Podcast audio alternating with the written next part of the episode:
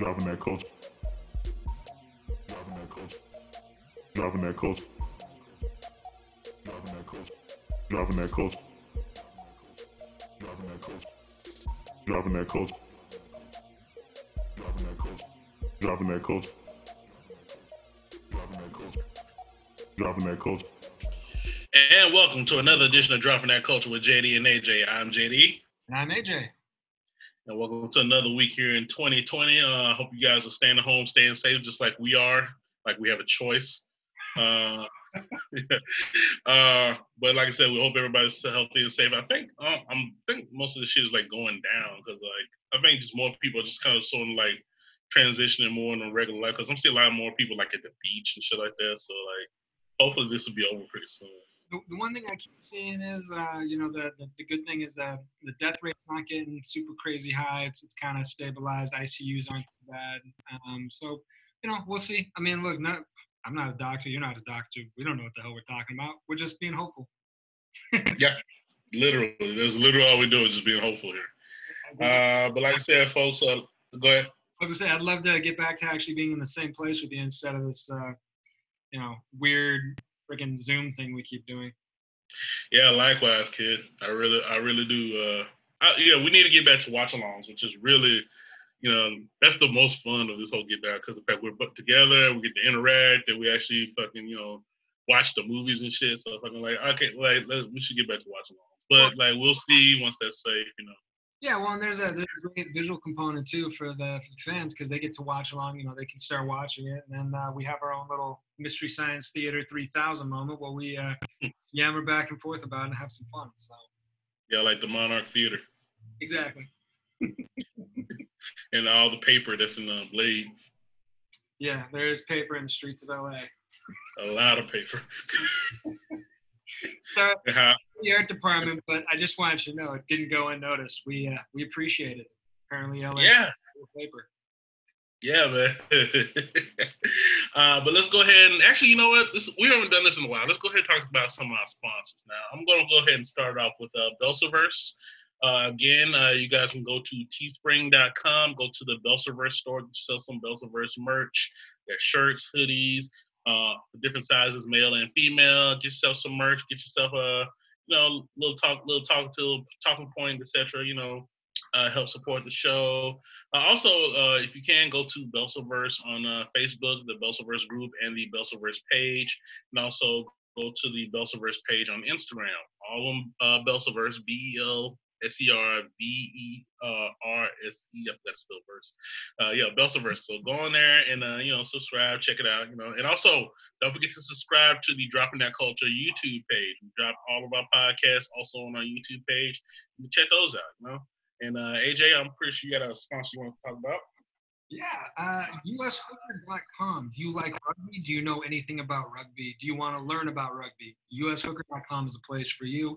There's videos, uh, there's information on there, frequently asked questions. If you want to learn this killer sport, that's the best place to start. Uh, you're gonna basically learn right along with uh, with me and kind of how I learned the sport growing up. Um, and then on the flip side, you know, support what we're doing, support the sport in general. Get some cool shirts, some hoodies, um, coffee mugs, We've got all kinds of fun little things there. But the most important thing is we're promoting the awesome sport of rugby to uh, well, all of our fellow Americans and North Americans here and people around the world because it really is fantastic. I've said it a hundred times. I'm going to keep saying it again. I loved boxing growing up, but then I found MMA and my world changed. The same thing happened for me. I went from football to rugby. I grew up playing football, watching football, loved football. But when I was finally introduced to rugby, uh, it absolutely blew my mind and, and changed my world. I still watch football, but rugby's just a whole nother level. And finally, finally here in the U.S., we have Major League Rugby. Uh, it's a killer sport. Uh, we got great teams. They pop up with new teams all the time. Even in the middle of this crazy coronavirus pandemic, we still have teams. They did the first college draft this summer. Fantastic. Um, you know what? Learn the sport now. That way, when it comes live again next season, early next year, you'll be ready to jump into it and start rooting for your local team. That's what's up, man. All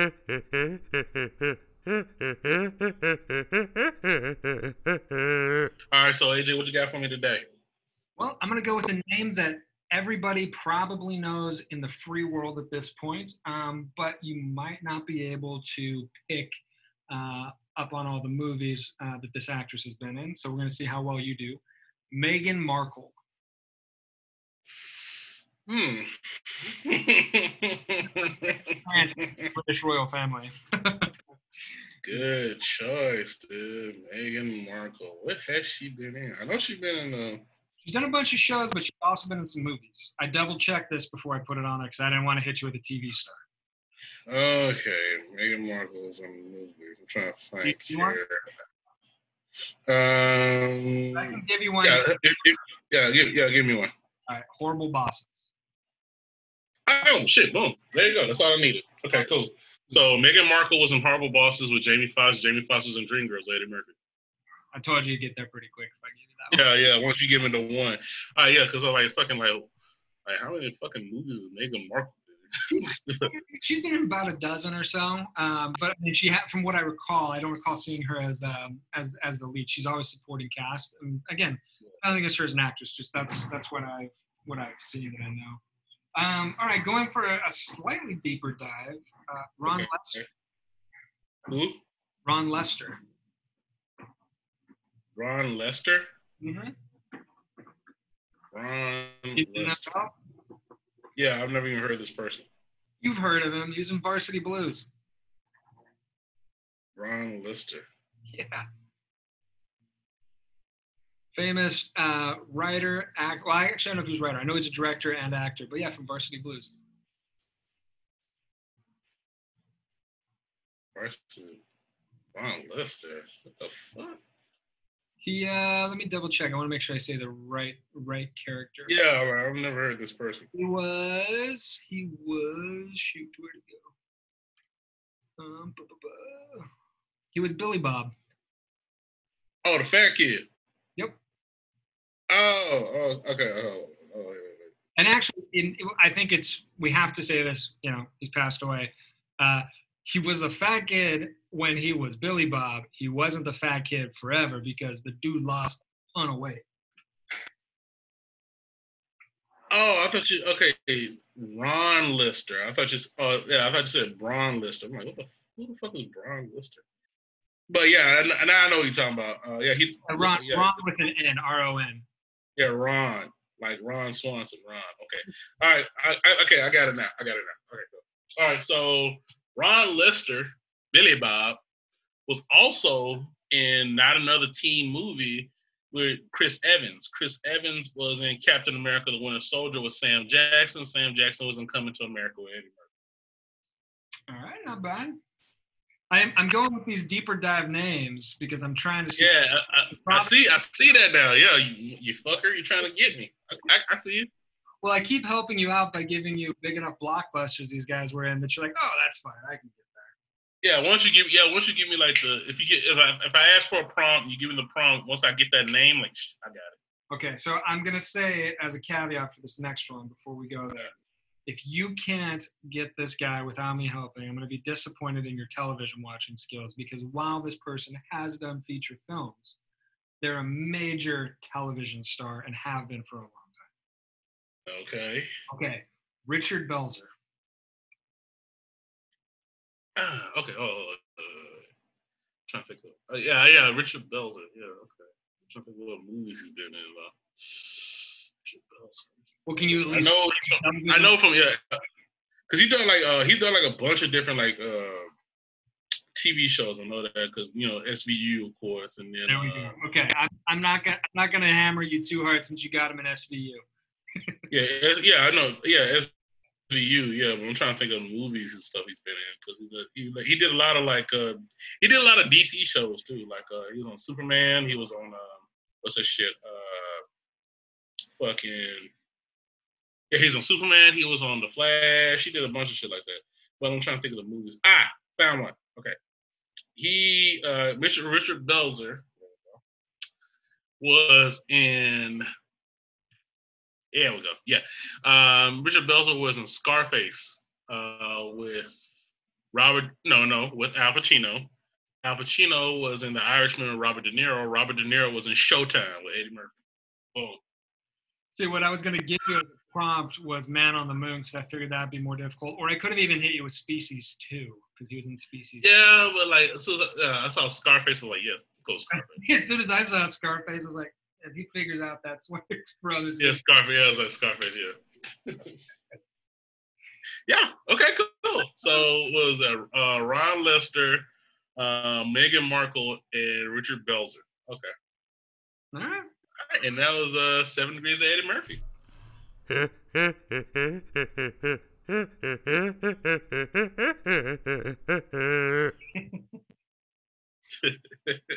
was good though, man. You actually got me with a couple of them there. Okay, but uh, let's go ahead and go into an, another one of our favorite segments here. Hey, this is Gary Busey talking to Gary Busey. What time is it, Gary? It's time for WWBS. What would Busey say? What we're talking about today, Gary? All right. So this week for Gary Busey, I'm very interested what he knows about what he's experienced with regard to uh, an often quietly whispered um, phenomenon that supposedly exists, uh, the lizard people. And in fact, is there any way he knows or knows anything about the Lizard King, the reptilian? Oh boy, the lizard people. You really put me down memory lane here, man, with the lizard people. Now, for most people, the lizard people don't exist, okay? The lizard people, you know, they think they're fictional characters, like in that like in that miniseries V back in the day, where you know they're like nice people, they want you to you know, join the earth and all that good shit, but then to come find out you strip their shoot their faces off and there's like lizard eyes underneath. And then one chick actually got pregnant by one of them. She had a lizard baby, shit like that. So a lot of people think that the lizard people is just bullshit. It's the uh, you know the Illuminati. Well, I'll let you know something right now, folks. Uh, you know most of the people that run Hollywood, yeah, they're the lizard people.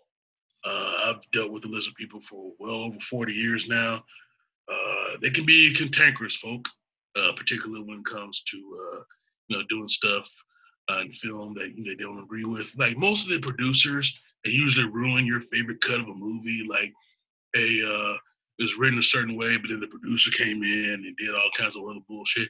Those are usually the people.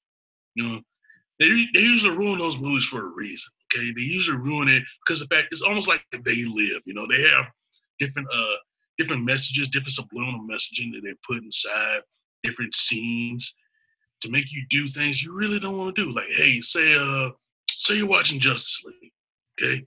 The you know, everybody's cankering for the Zack Snyder cut. There's a reason for that. Because the fact that on the, the theatrical cut that came out that was directed by Joss Whedon, it's full of subliminal messages. It's like, you know, different stuff like, hey, watch this movie again, even though it's crap. Hey, talk about this movie, even though it's crap. Or hey, you gotta tweet about this movie all day, even though it's crap. That's why people want the Snyder cut so much, because they know it's free of subliminal messaging. They want the real deal. That's why they have all these ultimate editions and remastered cuts of all these different movies, because in fact they know the lizard people have tampered with the theatrical release. I have something to say about the lizard people. Personally speaking, I have had sex with a lizard person. Okay. Now, normally, normally I would be more more vindictive towards lizard people, but I have had sexual relations with one. And I'm gonna tell you something. They use their tongue in mysterious ways, man. I tell you, changed my life. Really changed it. So the lizard people have their ups and downs, but you know, I still love my lizard bitch. Gotta love you, lizard bitch. Tiger blood.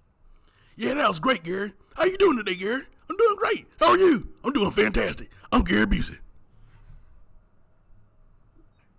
I'm doing great. How's that? Psychedelic, disturbing as always. Gotta love your lizard bitch. Apparently she- I swear, every time we do the Gary Busey show, I was cool with like a good line. Like that's our line for the week. You gotta love your lizard bitch. yeah, there's always something disturbing and entertaining about a, a, a trip down the Mr. Gary Busey. Yes, sir. Still, my favorite line that I've done so far with Busey is uh, "There's a fine line between sexual assault and scientific curiosity." I think that's my favorite line I've done.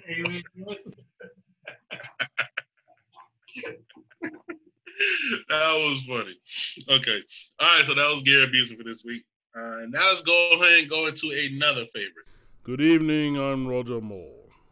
You may remember me from my time as Bond, James Bond, and I once exchanged bodily fluids with Louis Jourdan.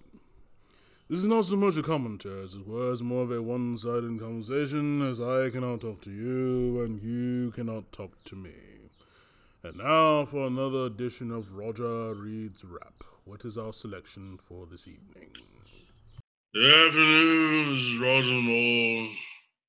Today's selection comes from Dr. Dre, formerly of South Central California. Now he's believed to be a billionaire with a wealth in excess of one billion dollars, I believe, something along those lines. But in his earlier days, he was quite the rapscallion. So today's selection comes from one of his earlier cuts, and it is entitled Fuck You. First stanza. I just want to fuck bad bitches. All those nights I never had bitches. I'm all up in that ass, bitches. Mad at your boyfriend, ain't ya? He's a bad girl, gotta spank ya. And gotta thank you for that head clinic. Explicit, hella photogenic. And tell your friends where the dick's set, where they can get hit and won't get back to their soulmate. Before you kiss use Colgate. She swallowed it. Yes, the bitch took the whole eight. And man with it, and that mailman hit it, and hitman hit it. Damn, bitches. And this is what I'm talking about. Chicken head, chicken fed, with a dick in your mouth, out and about with your, I can't say this word, uh, in word, like it uh, never took place. Air touch, next time you need a taste. I just wanna fuck you. No touching and rubbing, girl, you got a husband who loves you. Don't need you all in mine. I just want to fuck you. You can't be kissing and hugging, girl. You've got a husband who loves you. You need to give him your quality time. Thank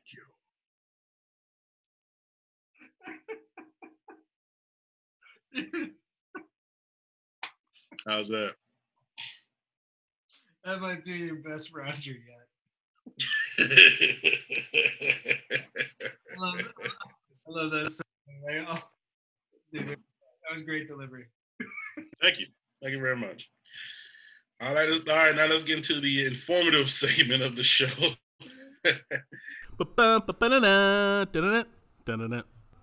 Dropping that news. All right, folks, and I hate really hate to keep doing this, but that's really what's going on right now. But we got some more uh, RIPS uh, in the entertainment world. Most notably, Wilford Brimley uh, just passed away. Uh, most of them, most people know him as you know the spokesman from the diabetes commercial. Uh, diabetes, that shit. Yeah, and wasn't he also the Quaker Oats guy? Yeah, for a minute. Um, you know, actually, you know where I know him from, where I knew him from first? Yeah, It's actually the firm. the firm, the movie. Yeah. Oh yeah, that's right. He is in the firm. He plays their in-house security guy. Yeah, that's right. He is in the firm. Yeah, yeah, yeah that's something. Uh, yeah, but uh, but me personally, I know him best from The Thing. Hmm. Yeah, John Carpenter's The Thing, where he's the doctor that goes nuts. I mean, he he had an extremely long and very very fruitful career as a character actor. I think that's you know it's really kind of the sad thing is that very seldom do character actors um, get the the credit they deserve, right? Because I think like the way I think maybe it's just, maybe it's cultural, maybe it's part of the way stuff's just structured, but you know the leading man, leading woman. Uh, they always tend to get the the most the most praise, and then when one of them does a character actor thing, like Jamie Foxx becoming Ray Charles or something, then they get all this additional uh, praise and admiration. But I mean, a, a Wilford Brimley, um, you just love body of work. I mean, he was a killer character actor. There was all kinds of interesting um, characters and, and stories that he told. So it really is a loss. Yeah, so it was that, and uh, like I said, I was, I was from the thing, and also Cocoon, the Cocoon movies, Yeah. with like you know him and Don Ameche and Jessica Tandy and all them, like all the old people. Yeah. yeah, it, yeah, it, but yeah, he was a great actor, man. And like I say, he will be missed. Yeah. Uh, ne- yeah. Next up, actually, that's really the only RIP of this week. But uh, next up, uh, we actually didn't discuss this last time. The uh, 2020 Emmy nominations uh, went out uh, on the 28th of July.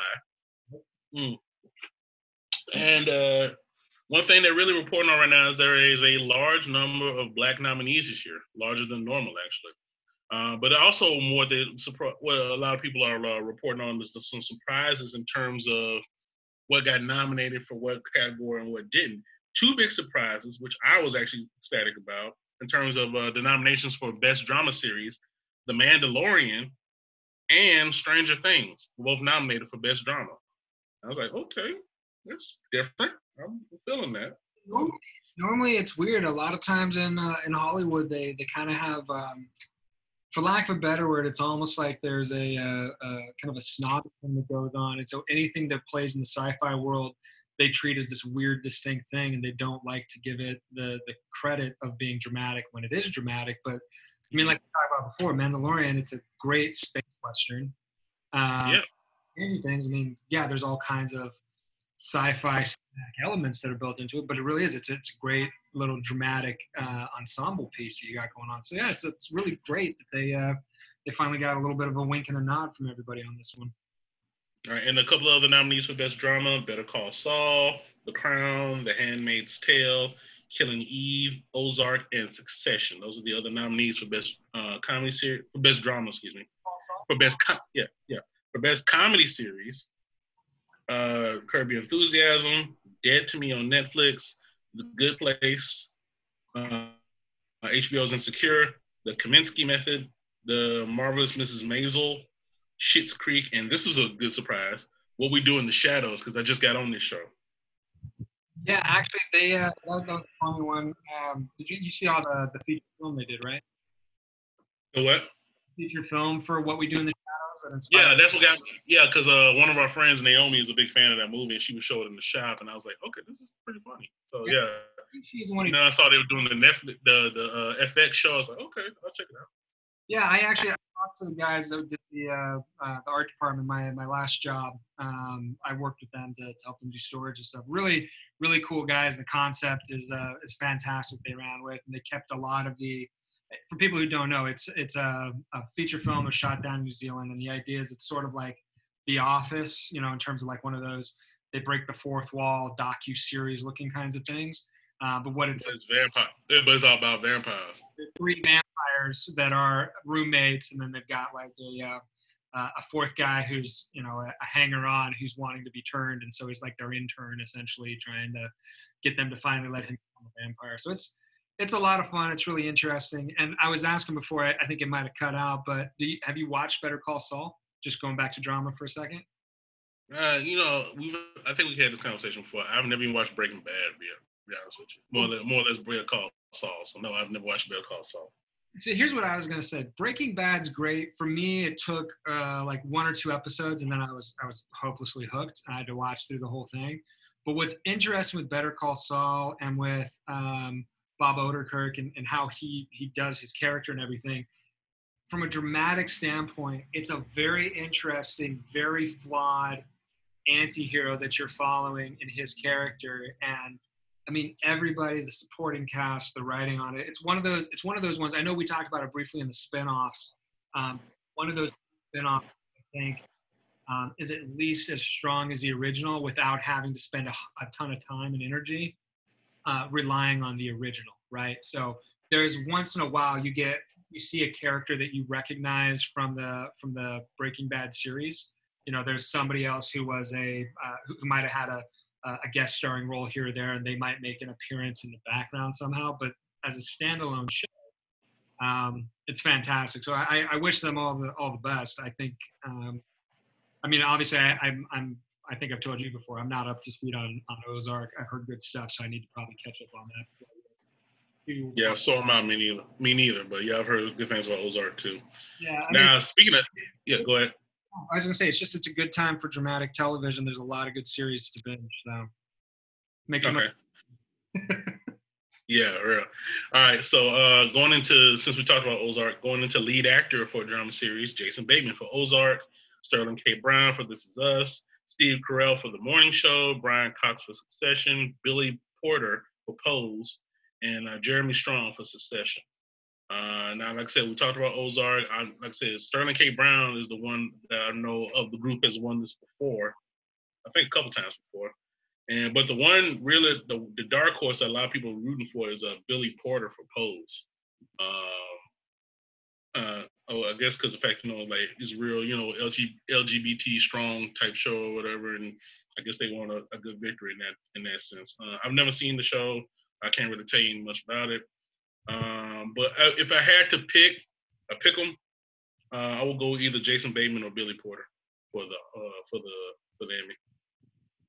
Well, I mean, it's gonna, be, uh, it's gonna be interesting for sure to see which way um, which way this one ends up going because it's it's definitely it's definitely a strong field. Um, one of the interesting things I saw, on a business standpoint, for a second, they were breaking down the Emmy nominations um, by streaming service and how much they paid for for each nomination, essentially in terms of production costs, marketing, all the rest.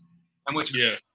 HBO, as per usual, um, is one of the top uh, most nominated networks in terms of the number of shows that have nominations.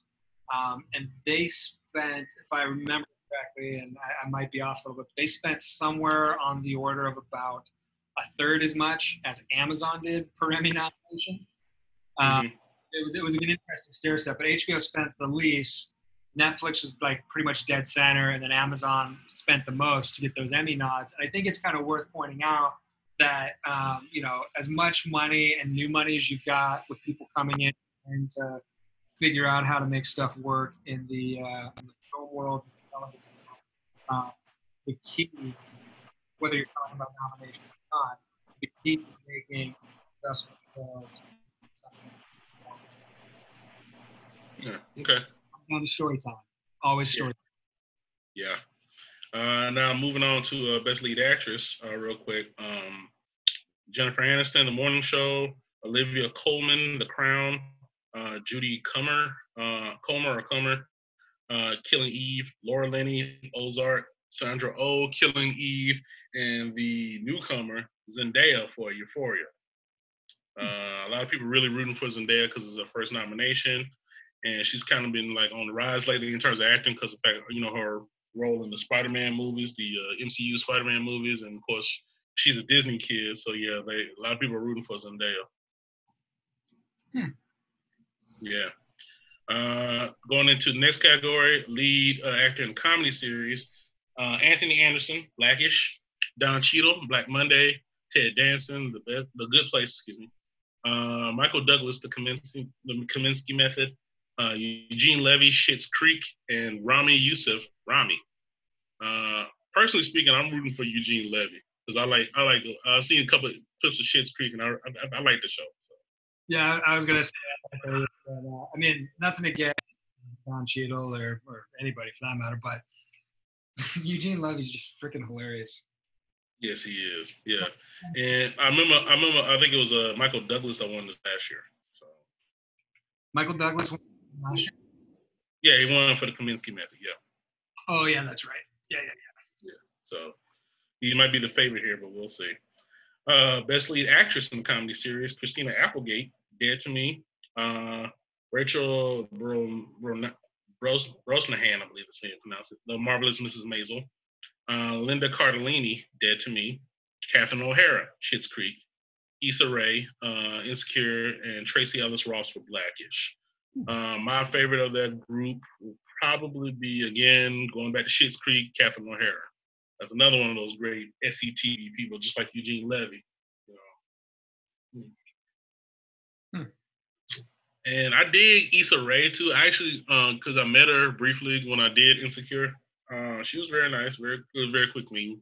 And Tracee Ellis Ross has been a strong uh, contender in this for years and years and years. I, you know, I'm saying I was, I would like for the uh, ones that kind of been in it for a win. I just, I would like those, one of those people to just kind of get it, just kind of like, so when they get it, it's like, okay, cool, I got it, whatever, you know. And then like when newer people come on, then you can, you know, then they can come and have their turn, that kind of shit. You know what I'm saying? So, uh, but yeah, Catherine O'Hara or Tracee Ellis Ross, those are the usual ones. Uh, now the rest, yeah, go ahead. You, you, at a certain point, you almost wonder if it would be uh, be better if it was like almost like a like a lifetime achievement sort of thing. Like when you get inducted into the the uh, Radio Hall of Fame, it's like a one and done. It's like okay, well you got it this year. It'd be kind of nice in some respect if it was like okay, you've already achieved like essentially because in television, an Emmy's the pinnacle, right? You're the best of the best. It'd be kind of nice, you know, if there was a sort of like a, a, a cap to how much you could get it, so there's a chance for some other folks. Because uh, you know, I mean, if you're trying to EGOT, for example, it gets uh, makes it that much tougher for them. All right. So for these next couple categories, I'm just gonna read off the people themselves because we get uh, we got a lot more stuff to talk about.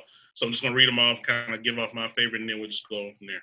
Uh, best lead actor in a limited series: Jeremy Irons, Watchmen; Hugh Jackman, Bad Education; uh, Paul Mescal, Normal People; Jeremy Pope, Hollywood; Mark Ruffalo. Uh, you know this much is true. Uh, best lead actress. This is where the most of uh, black most black female nominations are in it. Uh, Cate Blanchett, Miss America, Shira Haas, Unorthodox, Regina King, Watchmen, Octavia Spencer, Self Made, uh, Kerry Washington, Little Fires Everywhere. Now, best supporting actor in a drama series, uh, Giancarlo Esposito, who we talked about last week for Better Call Saul, uh, Bradley Cooper, Handmaid's Tale, Billy Crudup, The Morning Show, uh, Mark Duplass, The Morning Show, uh, Nicholas Braun, Succession, Kieran Culkin, Succession, Matthew uh, Macfadyen, Succession, and Jeremy uh, Jeffrey Wright, excuse me, uh, Westworld. Best Supporting Actress in a Drama Series, Laura Dern, uh, Big Little Lies, Meryl Streep, Big Little Lies, uh, Helena Bonham Carter, The Crown, Samira Wiley, uh, The Handmaid's Tale, Fiona Shaw, Killing Eve, Julia Garner, Ozark, uh, Sarah uh, Succession, and Thandie Newton, uh, Westworld. Okay. Uh, Best Supporting Actor in a Comedy Series: Andre Braugher, Brooklyn Nine-Nine, William Jackson Harper, The Good Place, Alan Arkin, The Kominsky Method. I believe he won last time. Um, Sterling K. Brown, The Marvelous Mrs. Maisel. Oh, I didn't know he was on there. Tony Shalhoub, The Marvelous Mrs. Maisel. He's won this before. Um, Mahershala Ali, Ramy, and Kenan Thompson, Saturday Night Live. Uh, and, oh yeah, and also uh, Dan Levy, uh, Schitt's Creek. Best Supporting Actress, uh, Betty uh, Gilpin, Glow, uh, D'Arcy Carden, The Good Place, Yvonne uh, I believe I pronounce her last name, uh, Insecure, Alex Borstein, Marvelous Mrs. Maisel, she's won this before, um, Marin Hinkle, Marvelous Mrs. Maisel, uh, Kate McKinnon, SNL, she's won this before a couple times, Cecily Strong, also SNL, and uh, Annie Miller, Schitt's Creek. Now, there's a bunch of other categories and a bunch of other nominees, but we got too much shit to talk about. So, uh, but yeah, so congratulations to all the different nominees, and you know what I'm saying. We'll see the. Uh, I believe the the actual ceremony itself will be the first time to do a full digital uh, Emmys. So yeah, I think it's gonna be in a few weeks, and yeah, it'll be all digital. Yeah, I mean, I, I to that slightly because I've done uh, done the Emmy red carpet uh, a couple of times the last couple of years on logistics side of stuff, um, and I mean it's normally I mean people people maybe they kind of get it they don't get it. So when it comes to the Emmys, you've got local all the way up to prime time, which you're talking about the prime time Emmys. Um, so there's stuff going on year round uh, around those different awards, that kind of thing. But when it comes to the uh, to the primetime Emmys, it's a massive undertaking, usually done over um, at LA Live. Um, they'll take over a section of the Staples Center or, or part of. Um, well, actually, they always have stuff going on inside of the uh, uh, was it the Ritz Carlton over there? Uh, the J was it JW Marriott, I believe. I remember correctly, that's the, the side of the building. So it's now normally a massive undertaking. They've got these giant six, eight foot tall Emmys they put everywhere, and so it's gonna be going to be a weird one. But then again, everything this year is right. So should be should be interesting to see everybody doing their Zoom in to do an acceptance speech. Actually, I, I, saw a note that said like they uh, wanted they wanted to encourage people to dress up, but you know you're you're, you're at your house, so if you don't want to, you don't have to. so, uh, tuxedo T-shirts see this year? Yeah, like fucking like have a t- have a tux top and just like, like shorts underneath and shit. Like, yeah. I, am always. I, I, is it is it uh, Cliff? Is that is that Ron Howard's brother? Yeah. Every year, I, have I've seen him a couple of different times on different live feeds and stuff. But he apparently he wears uh, their dad's tuxedo because their dad was a famous character actor. He's since passed away. But he'll he doesn't go to him. He'll apparently wear, the tux around the house and stuff, or at least he claims to. So there's there's some funny funny stuff out there for sure. I'm I'm looking forward to some insanity, or at least some clips of insanity for sure. Yeah. All right. So the big news is in Hollywood right now. One of the biggest stories right now is, of course, the uh, investigation into the Ellen Show for uh, mistreatment, uh, based on the part of Ellen DeGeneres against her staff and uh, guests. Uh, this has actually been blowing up over the last few weeks, and uh, a couple days ago, Ellen actually issued a heartfelt apology to her staff. Not really taking blame, but just kind of apologizing. She's saying like, the conditions were bad. I, I, I, didn't even realize they were bad. You know, I apologize for that, etc., etc. And of course, there's rumors right now that she wants out of her show completely because of the fact that she feels it's been, you know, tarnished. And a lot of people are coming forward, particularly ex-staffers and ex-guests who are saying like, yo, uh, they would never do the Ellen show again because of how she treated her, how they how she treated them, etc., etc. And other people just, you know, giving their stories about, you know, uh, Ellen being less than an uh, less than a nice person, just in just in general. So, let me. Uh, so yeah, yeah. Because I, I, was reading, I was looking at a lot of stuff around that. So maybe I've missed something, but what I've what I've been able to see for sure, um, I haven't seen anyone say specifically that they've got. And again, I, I don't have a dog in this fight, so let's just put that out there to start with. But I haven't who said specifically Ellen did A, B, or C, anything specific to them. What seemed to be was that there was um, people who were, who were experiencing or having been treated poorly or different stuff like that. And then you get some of those typical things find around superstardom of don't make eye contact, don't talk to this person, those kinds of coming from people a level or two below. The only reason I'm curious is I'm just trying to see at what level, like a good example of something similar if you remember um, the series Top Gear in the UK. The reason that series eventually blew up and went away was um, Jeremy, who's one of, the, stars of the show. There was a uh, apparently a producer who was upset with the way Jeremy had. I mean, there was like verifiable stuff about a back and forth and a back relationship, and feeling like he was being disrespected, which ultimately led to the show being canceled in the UK an almost carbon copy restate, reinstated at um, Amazon with something even kind of crazier. And so, producer and the people who worked on that show lost their jobs. He went over and started something else, and that's a case where you could verify the star. You could argue had uh, mistreated staff, whereas in this one, it seems more like it's staff mistreating staff, and in some ways potentially guilt by association because since she's the executive producer and the star, she's supposed to be in charge of you know making sure the environment is proper. So I'm just curious what you've seen if maybe I missed some. No, it's uh, basically what you just described is more or less what I've seeing too. So, but yeah, a lot of people like say it's Twitter. So people like a lot of people get more specific, saying, "Hey, she said like she's like this, she was mean, she was all this other shit." So you know, but again, like nothing specific, just general behavior.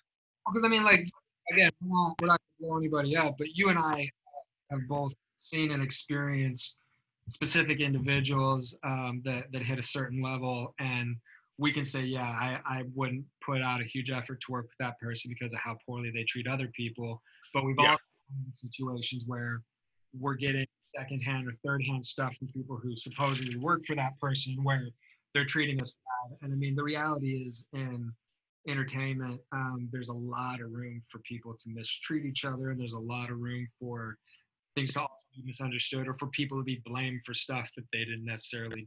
And, I, and my only reason for going into this deep and kind of pointing out these aspects is that you know, very sober and very honest about what it is we're dealing with because in today's you know kind of hyper uh, Twitter and social media where and take on a life of their own. Um, you know, we, we want to make sure we're fair to everyone because you and I, our goals, where we're trying at some point, you know, people could try to do the same thing about us. And, I mean, at least to this point, I don't think either one of us are creating hostile work environments, or we wouldn't be working with each other. So Exactly. So but anyway, it's interesting.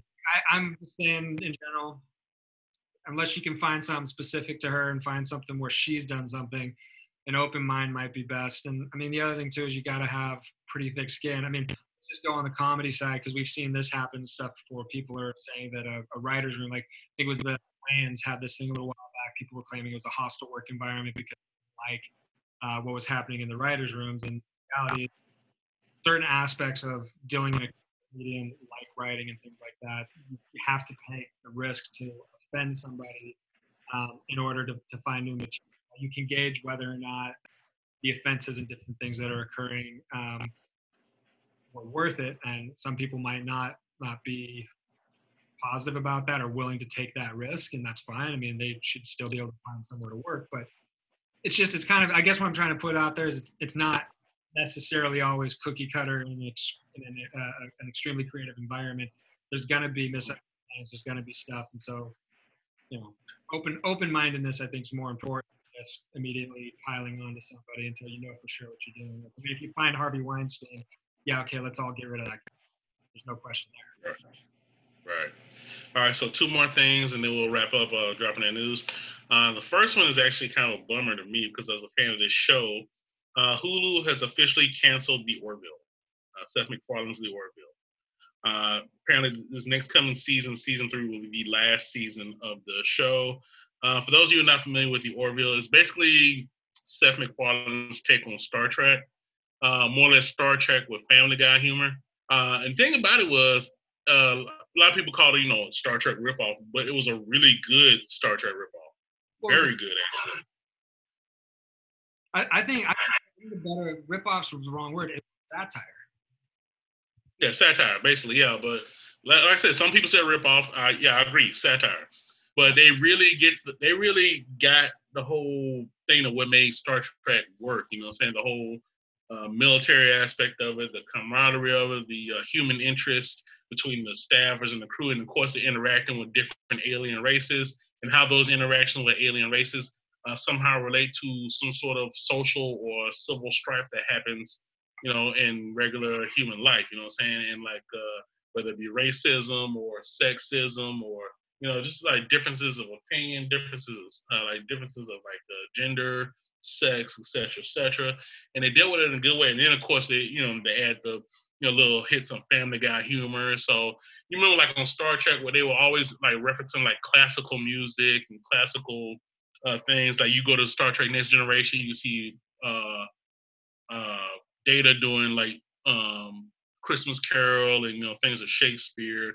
Whereas on the Orville, they updated a little bit, so they're doing stuff from the 80s and the 90s and 70s and shit like that, and giving you that, giving you that uh, dimension of it, which I like. I, I thought that was really cool. Well, yeah, Um, classical, right? Because they're uh, supposed to be 100 years in the future. So Yeah. And uh, one thing, like I said, uh, I was really bummed because of the fact I felt this past season, season two of the Orville, was his best season so far. Cause like it really hit its stride.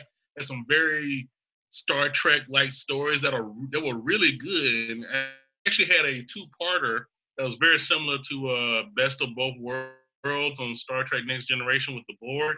They had uh, they have a robot race on there too that takes over or whatever, and it's really fucking good. So the fact that they canceled it just as it's kind of hitting stride, yeah, it's real disappointing. Uh, but like I said, if you ever get a chance to check out the Orville guys, check it out. It's a great show.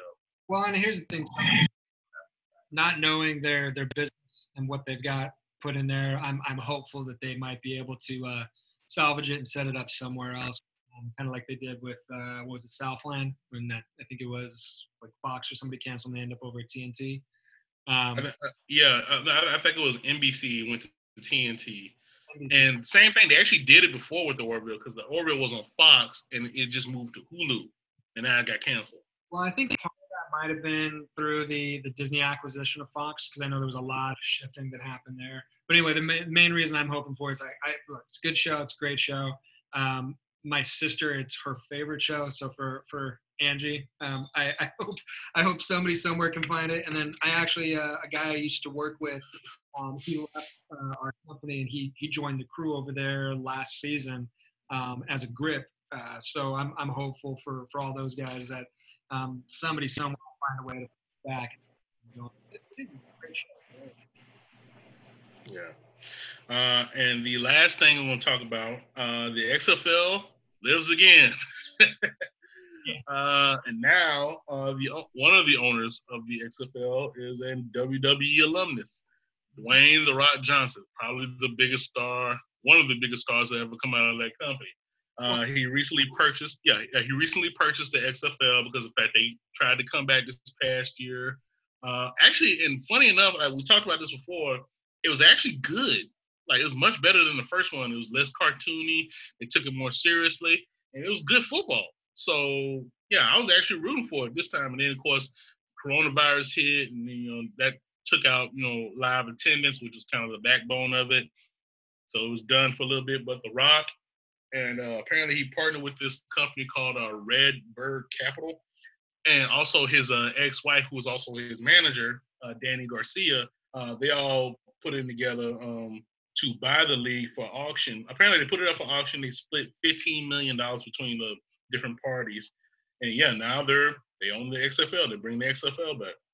Well, there's there's two throw out on that. So the first one is uh, you said one of the biggest WWE stars. I'm going to say, arguably one of, if not the biggest star in the world, will be Dwayne the Rock Johnson. So I think there's a, there's a lot there. And the other thing too is when you look at um, you know words and things associated with different celebrities, uh, out of anybody right now approaching his international profile, he probably has the most goodwill. Um, Mhm. Nothing, nothing controversial or questionable about him. He's been very, very smart very astute about just you know presenting a, very positive, kind of all-inclusive. You know, let's all be the best people we can be kind of attitude, which is I think what you need. And the second thing is, um, if you can maintain it, I, I think there's a good a chance. So remember when the XFL first came out, like that was during the, I think it was the they were they were trying to kind of grab grab a bunch of a lot of um, negotiation. I think if they can find a way to to put this out, to do a good job with, um, like you said, not making it cartoony, but at the same time, if they can also avoid um, political, uh, Mhm.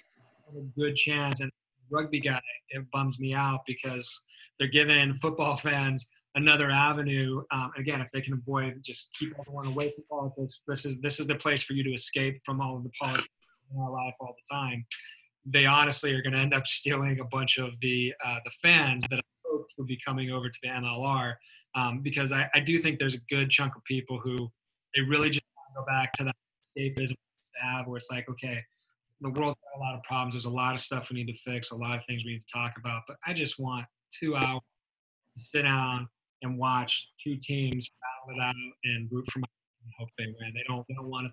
They want to have the ability to kind of switch that part of their brain off. And so, anyway, I, I think um, his timing for buying the XFL and for relaunching it and, and for new direction, um, if they're able to navigate a lot of those kind of interesting things that are happening, stands a huge, huge chance at being majorly successful. So, um, as a rugby fan, I hope they fail, and as a football fan, um, I, I wish them all the best. And I think I think this could be really something. So it'll be interesting to see. All right, folks, let's get to the meat and potatoes of this.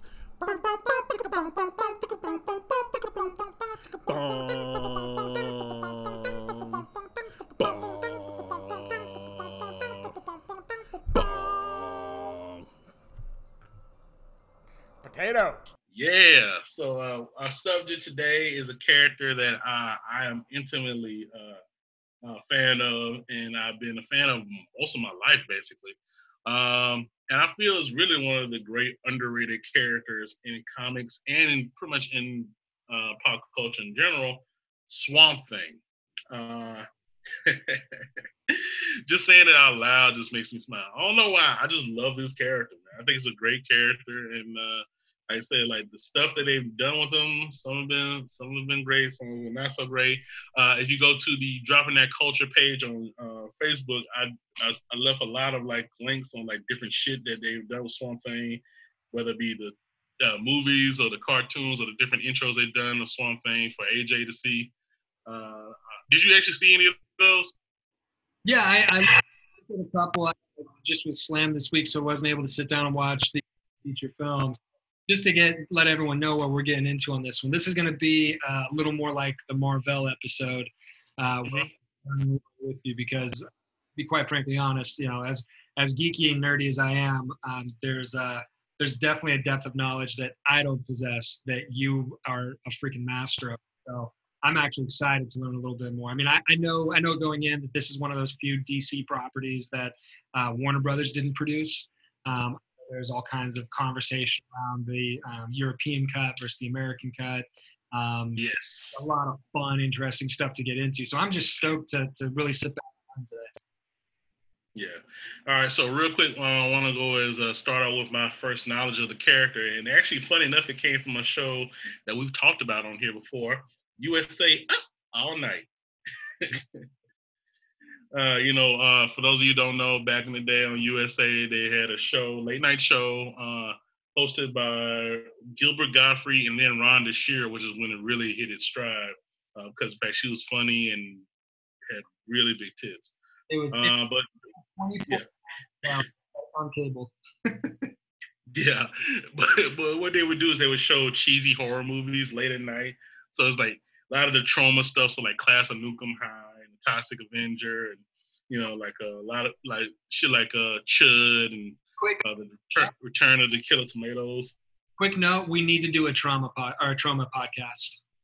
We are going to do a Troma podcast because there's just so many bad, intentionally bad movies to talk about.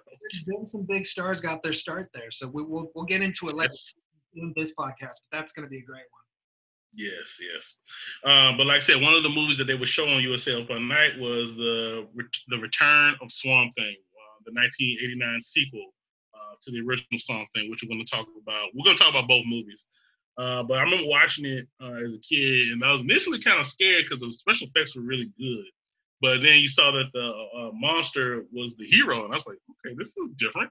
There's a there's a there's a hero monster, and he's like whooping monster ass and he gets the girl. I, I, really dug that. I was like, okay, Swamp Thing. And then I saw the intro, uh, which I'm gonna talk about in length a little bit later. But the intro with different comic book counts, like, oh, so this is a comic book character. I didn't know that. Yeah. And then right after that, uh, just coincidentally, uh, Fox uh, Kids actually uh, came up with a Swamp Thing cartoon, uh, one of the first Fox Kids cartoons. And also, USA came up with a live action show uh, also that ran on Saturdays. So after that, well, all that bombardment, like I was hooked on the character. I was like, oh, I want to know more about this character. Uh, so I was like, yeah, that's that's cool. Now, in terms of the creation of the character, uh, it's actually not the first instance of a swamp monster in popular culture, but it did have some inspirations at first. Uh, the first one would be a short story by Theo, Theodore Sturgeon called It, uh, not to be confused with the Stephen King novel about the fucking killer clown bullshit. I'm, I'm not that one. Uh, but the story of it is actually about a. It was actually about a plant monster was stalking a swamp, but then it's actually shown at the very end that the the actual swamp monster was formed around a human skeleton. So it's kind of that first instance of a swamp monster type deal. It was published in an anthology magazine called Unknown in 1940, and it's actually been cited by a lot of people as a big inspiration in terms of stories. I think uh, I think it's one of the inspirations for uh, the thing uh, from another uh, the thing from another world, which eventually became the thing. It's one of those inspirations. Uh, so yeah, uh, that's the first instance of it. Now, in terms of the comic books itself, the first big swamp monster hero called the Heap, H E A P, Heap, like a heap of shit. You know what I'm saying? Uh, but that character was actually created by Mort Leav and uh, Harry Stein for um, Hillman Periodical's uh, Air Fighters comic uh, in the 40s. Uh, the character was a German uh, fighter pilot named Erich von Himmel, who was shot down during World War One into a Polish swamp, and then his body got mingled up with the vegetation around him, and then he basically was brought to life through sheer force of will and became this giant shambling swamp monster and shit. Um, it's the first instance where they showed a man, the actual origin of a man being thrown into a swamp and reviving as a swamp monster. So yeah, so it, it was a big influence too. So the Heap came first. Now this is where shit gets kind of tricky. Um, Swamp Thing has a kind of like a mutual brother, almost a rival at Marvel Comics, uh, the Man Thing. Hmm. Uh, both of those characters are very similar, both in terms of the origins and in terms of like who created it. Uh, mainly because of the fact that the creator for both of those entities uh, worked on both entities. So uh, the actual Man Thing was actually the Man Thing of the two came before Swamp Thing, and is actually published on Marvel Comics. Now the whole concept of the character actually came from, you guessed it, Stan Lee. So Stan Lee came up to uh, one of his uh, main writers, a dude named Roy Thomas, who we talked about before during the Marvel episode. Uh, Stan called me and gave him a couple sentences of the notion of a guy who was working on some experimental drug for the government. He's accosted by spies and he's abused, sworn to become this monster. And uh, yeah. Sorry, man, you, you. Okay. All right, here we go. Okay, so the concept for Man Thing uh, initially came from the great Stan Lee, who uh, went to one of his uh, main writers, Roy Thomas, and said, "Hey, I want to do this character. This guy's working on this experimental drug. Uh, gets accosted by spies and gets fused with the swamp and becomes this monster." Now, uh, Roy Thomas apparently wasn't crazy about the name Man Thing because they actually used the Man Thing for a bunch of different characters before. Uh, he just didn't want it to be confusing. Now, uh, eventually he actually Roy Thomas himself only did the plot outline for the man thing. He actually gave the writing duties to a guy named Gerry Conway. Now this is where the Swamp Thing connection stops in. Gerry Conway and Swamp Thing's actual creator, Len Wein, were roommates at the time. They they lived together. And actually, Len Wein wrote the second ever Man Thing story before he even created Swamp now, for those of you not in the know, Len Wein, who uh, recently passed away, uh, was a great comic creator, comic writer for many, many years. Did a lot of stuff for Batman, the animated series. Um, but his main contribution to the comic world came in the 70s when he did the uh, giant size X Men number one that reinvented the X Men franchise and added a lot of the popular mutants that most people associate with the X Men now, like Colossus, Storm, Nightcrawler. And he also created the most famous X Men. Guess who that is? Wolverine. Wolverine. Len Wein created Wolverine.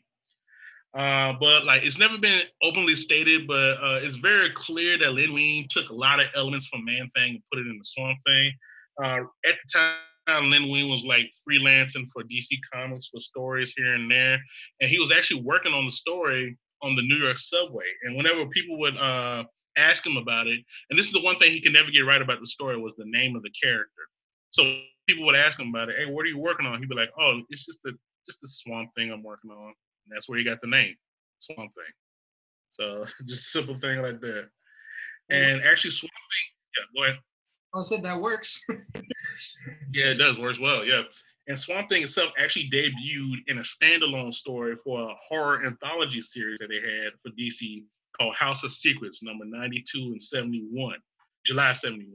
And it's actually supposed to be just a one-off horror story. Like remember, like I told you during the Blade ish, the, doing the Blade podcast, there was a boom in the horror comics in the 70s.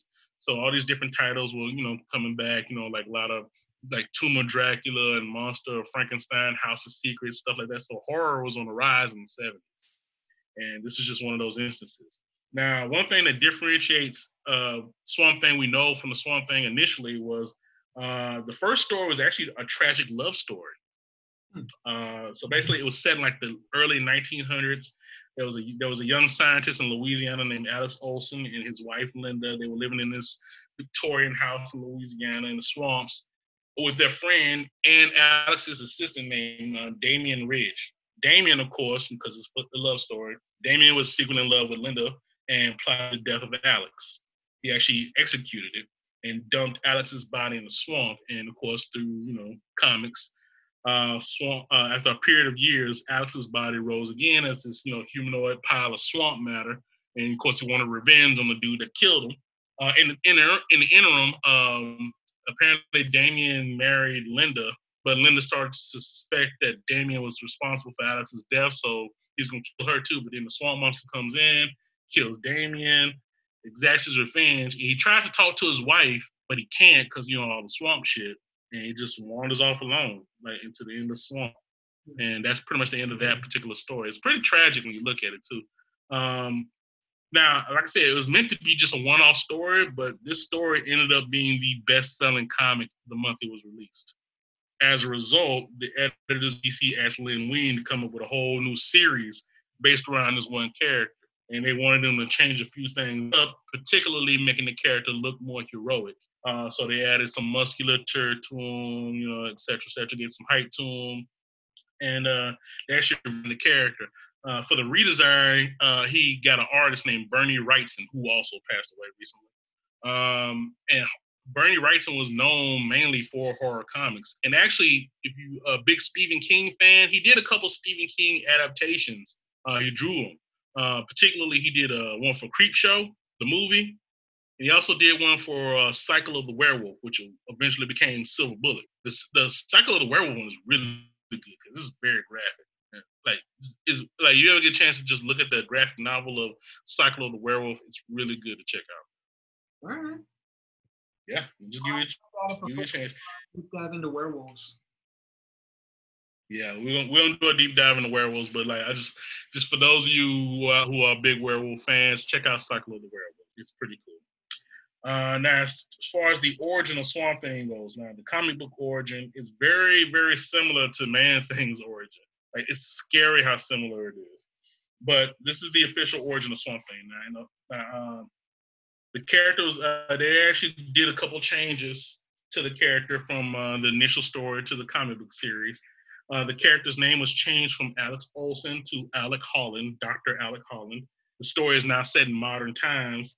Uh, they added the element of him coming up with this uh, particular formula, and also um, came up with a new character called uh, Matt Cable, who was kind of like the uh, who would eventually, be, well, he was started out as a bodyguard, but he would eventually become kind of like the Jack McGee to the Incredible Hulk type deal, the Sam Gerard to the Fugitive type deal, the the, the guy that hunts down Swamp Thing. So I'm gonna get to that a little bit later. But uh, in a secret facility in the Louisiana swamplands under the protection of Matt Cable, uh, scientist Alec Holland and his wife Linda were inventing what they call a biorestorative formula that was meant to create forests out of deserts. Like the whole purpose was to uh, solve, you know, food shortages and essentially end world hunger. Uh, however, uh, a criminal organization called the Conclave got access to Alex's uh, lab by force and knock him unconscious and plant a bomb in the facility. Uh, and then, of course, the bomb goes off. Alex's body is covered in the biorestorative formula, and he runs in on fire into the swamps. a little while later, the formula affects the swamp life uh, in the swamp itself. Uh, it starts you messing with Alex's body, and of course, Alex rises again as a new plant monster called Swamp Thing. That's basically the origin of Swamp. Now, Man Thing's origin is very similar because the fact, same thing. Scientists uh, going instead of uh, Louisiana, the Florida Everglades, are working on a secret formula, gets accosted by some bad guys, ends up uh, having the formula put into himself, or he ingests the formula, and same thing turns to a swamp monster. Very similar. Uh, but of the two uh, characters, Swamp Thing is really the one that took off. You know, both of them, uh, you know, both of them had a uh, particular the runs or whatever. But I think Swamp Thing is the one that really kicked off because of the fact that Swamp Thing had a lot of differences that kind of made him more likable. One was that Swamp Thing can think and talk, Man Thing couldn't, uh, and that really kicked the character over and became he became like a big favorite for like you know kind of like a cult favorite for like uh, comic book fans because of the, how the dark the stories were and they had these uh, supernatural elements to them and like it's really good stuff. In his early issues, he was like dealing with like dealing with werewolves and he was dealing with like you know Frankenstein monsters and all these mutants and shit like that. So uh, it was good. It was good reads, man. If you ever get a chance to check them out. Sure. Uh, they actually changed the reason, uh, like I said, because of the fact there's so many similarities between Swamp Thing and Man Thing, they actually changed them up in the '80s, and this is where really, uh, this is where it really cha- it changed the character forever and like changed the direction of the book. Uh, during the mid '80s, uh, there was a, a, run called the Saga of the Swamp Thing, who was actually done by Alan Moore, you know, Watchmen. Uh, he actually took over the book. Yeah, and uh, he changed the character in a story called The Anatomy Lesson. Now, the general conception of the character is that the, the, Swamp Thing is actually a man that was mutated into a swamp monster. Well, Alan Moore changed all that shit. Uh, so they basically what happened was in the story, Swamp Thing gets captured by this uh, group called the Sunderland Group for an investigation. Uh, and he actually has an autopsy done on him by a dude named Dr. Jason Woodrue. And he's and while uh, they're doing the autopsy, uh, he discovers that Swamp Thing has all the same organs as a human being, except they're completely made of vegetable matter and they don't work. They're basically just there for show. And he also discovered that the biorestorative formula itself actually has no effect on human physiology whatsoever. So he devised a, basically a theory that kind of became the template for the character from then on. So basically, what happened was, according to Jason Woodrue, uh, Alec Holland died the moment he hit the water. That he was consumed in the fire, he was consumed in the formula, but Alec Holland himself actually died the moment he hit the water. So what happened was the uh, formula kind of took it upon itself to kind of create a new body, uh, and they used Alec Holland's body as the template. Uh, what they didn't realize is that you know it also in creating this new body, they also got his memories and all this other shit uh, for this new whole new entity, which is Swamp Thing. So what we learn is uh, Swamp Thing is actually not a man turned into a plant. He's a plant that thinks it's a man. So, so it really changed. Yeah, it changed up the character. Does it maintain like any memory from from the man that it that it became? Like I'm just trying to understand because like in the original, the way you're discussing it, right? How he he came back and was essentially trying to avenge his, his death and connect with his wife, and then he just can't do it at the end. So with this new incarnation, is there is it just it's a it's a essentially a plant life that took on aspects of human form, or is there any like like with RoboCop, how there's those residual memories hiding in there? That's actually exactly how I was about to describe it. It's almost exactly like RoboCop, this artificially created humanoid that happens to have the memories of the host body that was the basis of it. But essentially, it's it's a whole. It's not it's not Swamp Thing is not human, and he never will be human.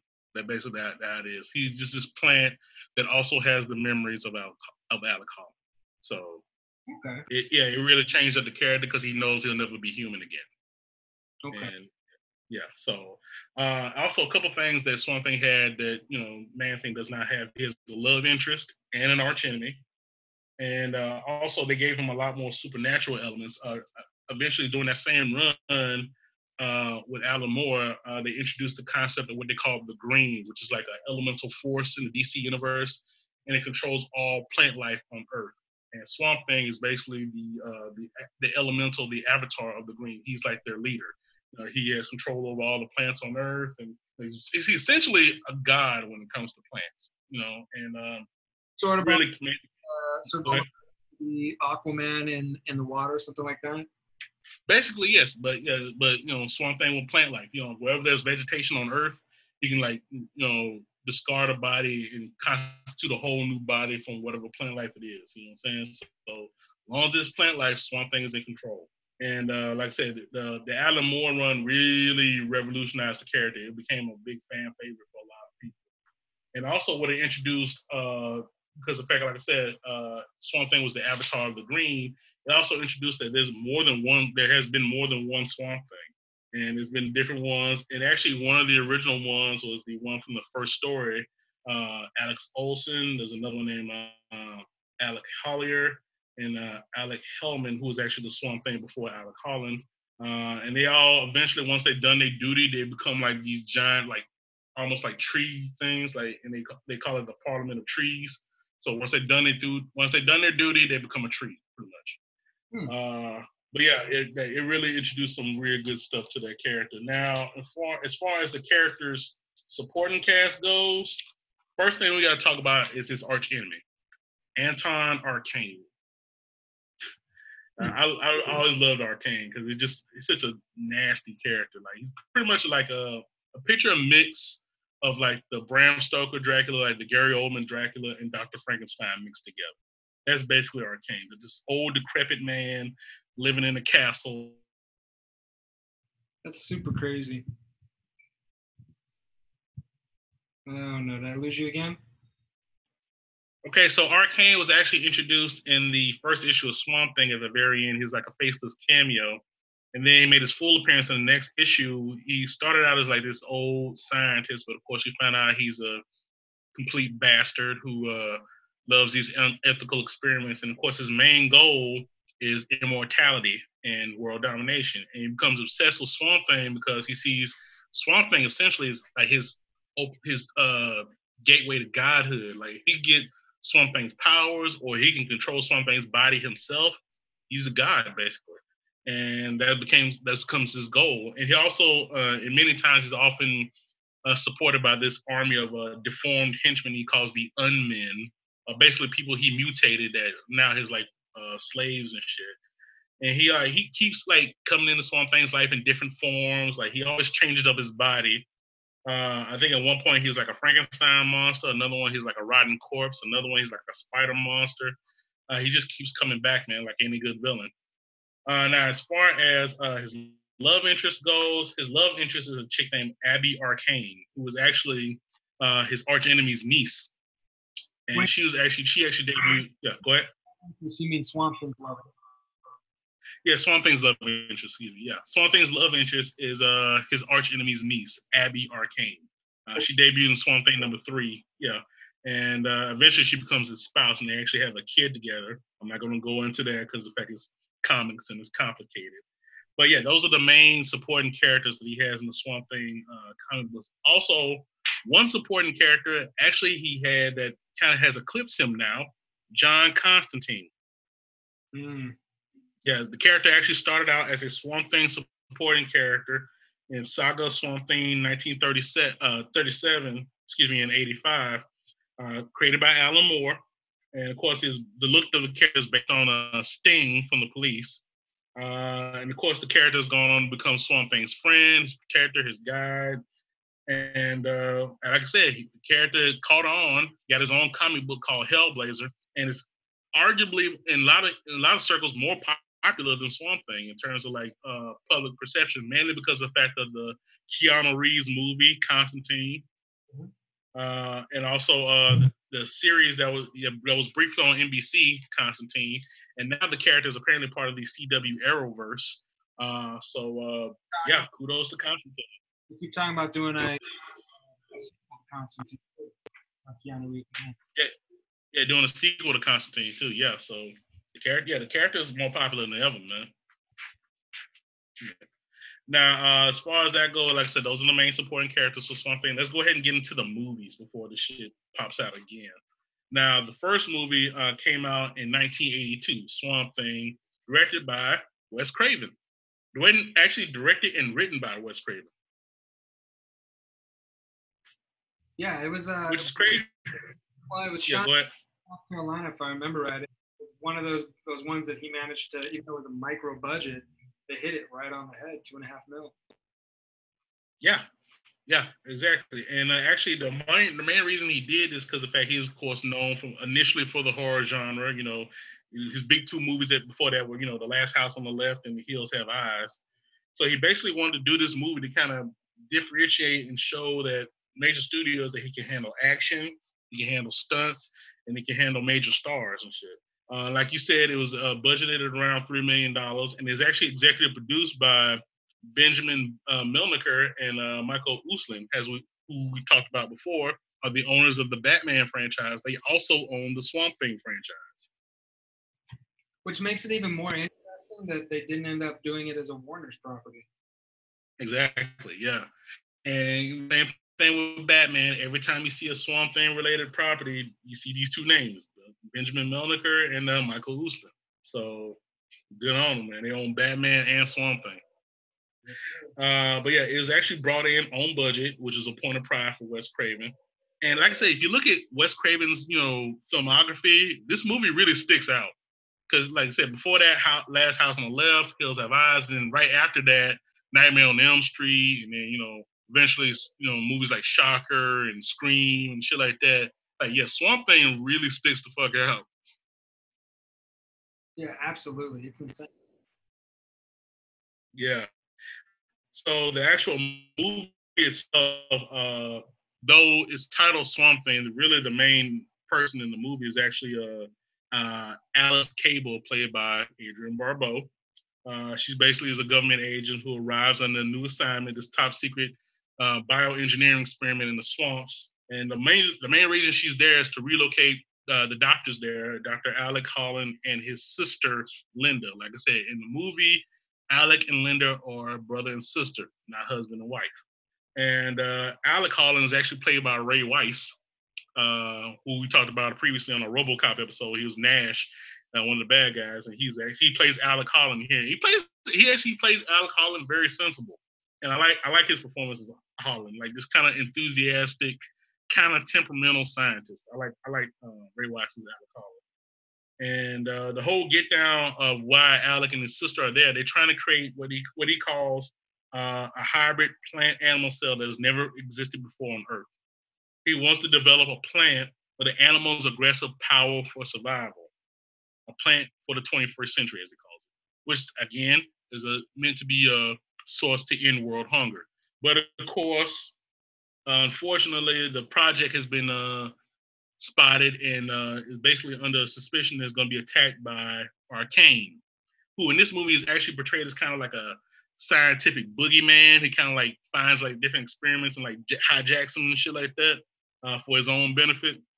And I like, and of course, I like Arcane here, played by Louis Jourdan, the old, the old so great Louis Jourdan and I like I like how uh, Arcane here is like this megalomaniac, constantly like referring to himself as a genius and all this other shit. And of course, he's always surrounded by a bevy of beautiful women, and also his uh, inept group of uh, like paramilitary forces that he always has with him. Uh, but yeah, Arcane gets wind of the experiment. He wants to for himself. He hijacks the experiment, and eventually, he is indirectly responsible for Alec Holland becoming Swamp Thing. So uh, the formula they developed apparently is like highly explosive. So uh, Alec Holland gets knocked down at one point. I think uh, Linda is killed. Uh, Alice's uh, Cable is knocked out, and Alec Holland tries to run away with the formula, but the formula gets knocked out his way. The shit explodes. The formula gets all over his body, and it actually has the best stunt of the movie because of it. This dude is like lit on fire. He's like running through a lab, and and next thing you know, he's like running like he's running through like the little experiment or whatever to into the actual swamp itself and, and falls into the water. It's a pretty spectacular stunt if you get a chance to check it out. Yeah, for sure. Yeah. So yeah, um, that of course eventually becomes the origin of him as Swamp Thing, and then the rest of the movie is basically uh, us Cable uh, trying to uh, report, you know, what happened to the to the Hollands and this whole thing to Washington, but she keeps getting caught up by Arcane and his forces, it is basically Alice running for her life and Swamp Thing just showing up every couple minutes to like save her. Um, the thing about it is, uh, Swamp Thing in this movie was played by uh, Dick Durock, uh, who at this point was just a stunt. Uh, he was basically brought in as just a stunt man, uh, but you know he's a big ass dude, six foot five, and he like kind of specialized in playing thugs in different movies and TV shows. Like he did a bunch of like Clint Eastwood stuff. I remember seeing him in like he did like using that shit on Any Which Way You Can if you watch that movie, like you know, the first fight of that movie is, is Clint Eastwood and Dick Durock. So, and uh, also, I think he's one of the bad guys in the, in the Dirty Harry movie, The Enforcer. Uh, but yeah, he did a lot of stunts, and I think he, uh, his most famous thing before this was he did an episode of The Incredible Hulk uh, called The First, which I think is like one of the best episodes of that series. Uh, and basically, the whole get down is uh, prior to the Hulk of the series, the Bill Bixby, Lou Ferrigno one, there was another Hulk in the 1950s in this town called Viscera who killed people. Uh, the, the creature eventually disappeared, uh, and you couldn't find out it's like this little creepy little uh, uh, groundskeeper guy was the old Hulk, but he was changed back. Uh, but eventually, he, he, he's happy that um, Bill Bixby's uh, David Banner comes, so he can come back, turn back to the Hulk again, which he does. And the Hulk here is played by Dick Durock, but Dick Durock's Hulk skinny, and he has like a fucking like Wolfman pompadour and like yeah, it, it's weird because he's taller than Lou Ferrigno, but obviously Lou Ferrigno is bigger. So it's just and then it actually leads to like the only super powered fight in the whole series is Hulk versus Hulk at the end. It's pretty, it's pretty cool if you get a chance to check it out. Yeah, I'll have to look that one up. I don't think I've seen that episode. Yeah, it's a two-parter actually too. So yeah, it's it's pretty good, man. Uh, and also, uh, Dick, exit, like I said, Dick was brought in just as a stunt man. The whole, the initial idea was to have Ray Wise in the Swamp Thing like uh, makeup for close-ups, and have Dick Durock do all the stunt work from like you know wide shots and shit like that, and action scenes and shit. But they realized that you know they didn't they didn't have too great a budget as you mentioned, and uh, like Dick could act, so it's like just let Dick be Swamp Thing. So they did, and it worked out well because it became the signature role of his career. Uh, and I, like I said, we mentioned Adrienne Barbeau. Of course, you know at this point she was Mrs. John Carpenter. Uh, and of course, she's already known for horror movies like The Fog and Escape from New York, and uh, her her massive boobage helped this movie. That's all, that's all I'm gonna say about that. You know how I, you know how I am about boobage. Yeah, well, keep it highbrow. yeah. So uh, Dick Durock himself actually explained. He said, like, uh, he said, I had no experience, real experience as an actor, other than playing on the Rockford Files and a zillion other shows, but not as an actor per se. And then they picked him to be an actor. Now, the first suit that you see in the movie is not that great. Uh, it's comic accurate to how Swamp Thing looked in the comics at the time, but like, I don't know, you, you just see it's just a dude in a big rubber suit, and it's, yeah, it's very obvious, and it looks it looked more like cosplay than the actual movie costume. You feel me? So, yeah. Uh, the film can be a little rough. Yeah. Uh, but yeah, he he pulled it off, man, because he did a good job. And uh, like I said, the whole movie is basically him saving Cable and fighting monsters. And of course, you were talking about the European version and the American version. Um, this movie is actually rated PG, but it has a there's some very uh, specific nude scenes in it. Uh, the main one uh, being, like I mentioned, Adrienne Barbeau uh, taking a bath uh, in the swamp, topless, uh, while Swamp Thing watches on, and of course, it's very detailed and very, very nice and very kind of seductive. Didn't they cut that out of American version? That's what I was going to get to. So uh, yeah, so that's in the European version full on, but in the theatrical version in the America, yeah, they they kind of cut that off. You see a little boobage in the American version, uh, but the European version is full on. You see everything. Uh, and in certain cuts of the movie, when they first released it on DVD, the European cut is what they used as opposed to the American cut, and they got some complaints because it's supposed to be a PG movie. Uh, there's also a scene in Arcane's castle, uh, Arcane's mansion or whatever, where there's actually supposed to be like kind of like a, almost like an orgy type deal.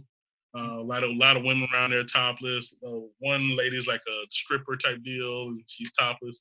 So yeah, that's also in the European cut, but not in the American cut. Uh, so there's that. Uh, but like I said, the movie was relatively it was it wasn't like a it didn't really light the box office on fire, but its real staying power came when it was released on you know home video and through word of mouth, and of course like late night uh, movie shows that would show it and shit. And then it became kind of popular, uh, popular enough that the character actually warranted a sequel. Uh, the sequel being The Return of Swamp Thing, which I mentioned before in 1989. Now, like I said, at this point in '89, Wes Craven was uh, unavailable. Yeah, so uh, in '84, Nightmare on Elm Street broke out, and he, you know, he was in high demand, and you know that movie series kicked off, and yeah, he was unavailable. So uh, directing duties of this movie went to uh, Jim Wynorski, whose main uh, get down was basically B movies like a uh, Chopping Mall, and also shit. Big Bad Mama too. He did shit like that. Okay, yeah. And, yeah, and it and, and it actually shows. And the weird the thing about it is the only returning crew from the original movie is basically just Dick Durock as Swamp Thing and Louis Jourdan as Arcane. Those are the only two returning characters. But they added a bunch of other actors to the mix, uh, like Sarah Douglas from Superman 2. She was a, a doctor in it. Uh, they also added uh, a couple other characters like uh, some paramilitary characters and scientists and shit. And another thing they added was a new love interest for something. Uh, Abby Arcane makes her debut in film, but played by Heather Locklear. Mhm. and uh, how do I put this? Uh, she's horrible. uh, she's awful in this movie, bruh. She really is. She's a long way. She's a long way away from uh, Melrose Place. I'll put it like that. I mean, yeah. Yeah, yeah. Well, That's true. say about her. I, I liked her her tenure on Spin City. That's that's where I felt like she she hit her stride. Yeah, I did too. Uh, she was cool now. Um, but like she basically plays Abby Arcane's this ditzy California girl who was obsessed with plants and you know, like just like all about, you know, metaphysical type shit and like just like you know, like I said, ditzy surfer California girl. And they give her a subplot as her being Arcane's stepdaughter as opposed to her uh, his niece in the comic books. And apparently his mother was married to Arcane and she disappeared. And now she wants to find out what happened to her mother. But she pretty much forgets that plot point throughout the whole movie because she spends the whole movie just like making like really bad one-liners and running away and shit like that. That's basically it. Now, uh, like I said, the first movie, while I said while it was cheap or whatever, it actually um, they actually played it relatively straight. The first movie. The second movie is basically made for laughs and cheap scares. However, I will say that the makeup and uh, the special effects in this uh, of the second movie is superior to the first one, much superior. Particularly the Swamp Thing suit, they got more detailed and they added more musculature to it, and they added veins and leaves and shit. And it looks great, especially compared to the first costume. And of course, Dick Durock again, like I mentioned, is back as Swamp Thing. And the whole get down is basically the whole movie is just Swamp Thing uh, protecting the denizens of the swamp from these like evil monsters that Arcane created. Now, at the end of the first movie, Arcane himself ingests the Alec Holland formula and becomes this like warthog like monster. Now, the movie, the first movie ends with a Swamp Thing Arcane monster fight, and Arcane is actually killed in the first movie. They actually kind of explain that shit away in the second one. Uh, they basically just say that, uh, hey, we found Arcane in the swamp. Uh, we brought him back to human life, and uh, yeah, that's it. They, they, they- they basically explain it away in like a sentence or two. It's like a lazy. Very, very lazy. So yeah, Louis Jourdan is back again as Arcane, but they they had a subplot here that apparently whatever they did to make him normal again is uh, causing them to age rapidly. So they have to uh, more or less find something that makes him immortal. And apparently Abby's blood is like key to that shit, which is part of why his her mother disappeared because apparently they have the same genetic structure, some shit like that. Uh, so he wants to uh, kidnap Abby to help him become immortal, and also he wants Swamp Thing, uh, Swamp Thing's body to help with that too, that kind of thing. But like I said, Swamp Thing and Abby eventually meet up. You know, the whole movie is them trying to be a couple, while at the same time Swamp Thing keeps saving her. Like I said, the, the movie itself is very repetitive. It's basically uh, Abby gets in trouble, Swamp Thing comes. Abby gets in trouble, Swamp Thing comes. Uh, Abby gets in trouble, Swamp Thing comes. And It's basically the whole movie. But one thing I will say about the movie, it has my favorite ass whooping I've ever seen in a movie. Really? Legit. Really. Uh, there's one point where there's like this uh, mutant scientist uh, at the very end. It's like the last fight of the movie. The Swamp Thing fights this mutant scientist whose like head is like mutated, is like super big, and uh, the mo- the monster like bu- busts out a wall like he's gonna do some shit. Like and like uh, he comes at Swamp Thing, but Swamp Thing whoops his ass. like it's like it's like like the call of a fight is not even fair because a fight would indicate that two people are fighting. Like this is basically just giant scientist with a big ass head getting his ass whooped by Swamp Thing. I mean, he's and then like I would say this in terms of because like Dick Durock is a long time stuntman. He had some of the best working punches in the business, bro. His punches were fucking, fucking. They were haymakers, but goddamn it, they were crisp, man. I, I love Dick Durock's punches, man. If I could punch like Dick Durock, I'd be cool with that. You know what I'm saying? But yeah, he whooped this dude's ass, bro. Like it wasn't like it wasn't even fair. Well, again, it goes back to one of our longtime conversations, which is that there really should be an Academy Award for stunt or something like that because those guys, I mean, the difference between a great stunt performer and something just barely passable is massive. Yes, very much so. And like I said, uh, the movie was released theatrically, but it wasn't a success. And actually, one one reviewer calls the movie a cross between Little Shop of Horrors and The Incredible Hulk with a light spritz of hairspray. That's the review. Yeah, so. uh, but like shortly after that, actually the next year, uh, Universal, uh, the U, the, well, actually USA Network commissioned a new show for Swamp Thing based off of the movie because the movie was playing a lot. Like again, like I said, playing a lot on USA Up All Night and the late night shit. So there was an audience for Swamp Thing. So they decided to commission a Swamp Thing show, uh, which is actually going to be uh, uh, one of the, the first project that was filmed on the then new uh, Universal Studios Florida backlot. It was the first show that they filmed out there, and it actually became a huge tourist attraction for years. Hmm. Uh, I, I remember watching the TV show, and they would have advertisements for Universal Studios Florida and shit. So, but uh, what happened is um, they created this show. Dick Durock returned again as Swamp Thing. They gave him a new suit again. Uh, it was a modified version of the one that they used for the movie uh, Swamp, the Return of Swamp Thing the year prior, and it looks much better than um, than that the one from that movie, whatever. And the, the thing about it is they changed his voice too. So like in the movie he speaks kind of clearly, but in the show they added like a they electronically altered his voice to kind of add like this uh basso bravando that kind of like sounded like he had water in his lungs. It was a weird sound, but it, it was effective. Uh, and actually, Du- Durock, Dick Durock himself said that this suit was the best looking suit and the most complicated suit, but also the easiest to get in and out of. And he actually said this is the actual quote. He said, uh, in the first feature, it took close to four hours. In the second feature, it took close to two hours. By the time we did the series, which ironically was the best makeup and the best suit, we had it down to about 45 minutes. Hmm. Yeah. I mean- And like I said, The more you go, get, go ahead. the better you get at it, I guess.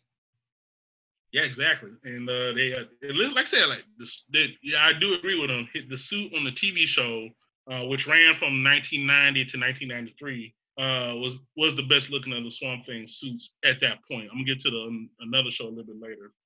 Uh, then now the work schedule itself apparently was not forgiving at all. Dick Durock himself, he said he worked like 12 hours a day, six days a week for 50 straight episodes, wearing an 80 pound costume and his schedule like his this is uh, his actual schedule he said two shows a week three days each show 10 pages of dialogue a day monday tuesday wednesday and at the end of the day they handed you another 30 pages Jeez. exactly Insane. uh, exactly and didn't complain he was happy that he had the job he was the lead and uh, the show itself, and I watched the show. The show had a much darker tone in the movies, and it actually played more seriously too.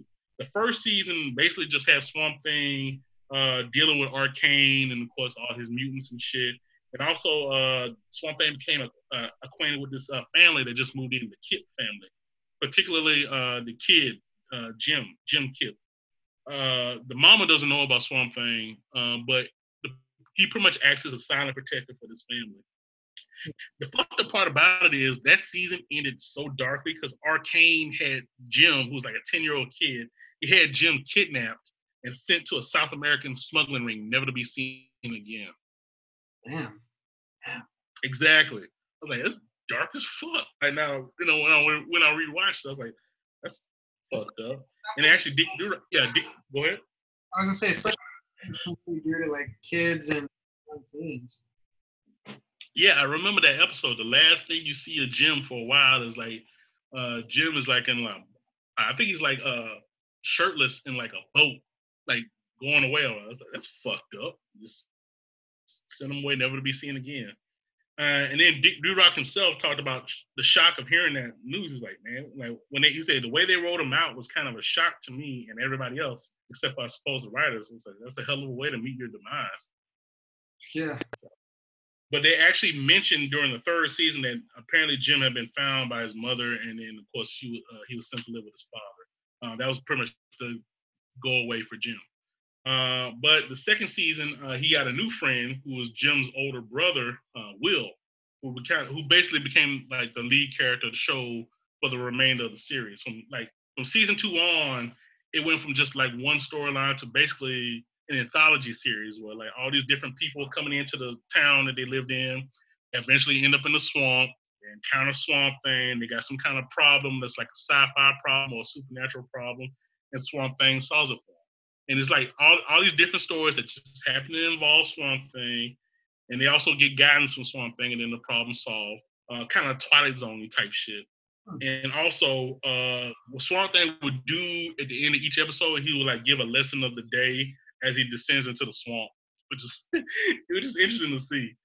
And uh, they do have one little story out where uh, Swamp Thing tries to turn back into Alec Holland again, but it kind of it kind of touch and go with. Uh, so that's basically the series itself. Now, around the same time, which I also mentioned before, they came up with a Swamp Thing uh, cartoon, which was on Fox and it's like one of the first like Fox like uh kids type TV shows and shit. And I remembered it because of the fact that uh the theme song they do a Swamp Thing from a, they do a you know the song Wild Thing. They do a parody of that song. Wild Thing. Dun, dun, dun, dun. You know that shit. So they do the Swamp Thing version. Swamp Thing. Dun, dun, dun, dun. You are amazing. Dun, dun, dun, dun. You fight everything. Nasty. Swamp thing.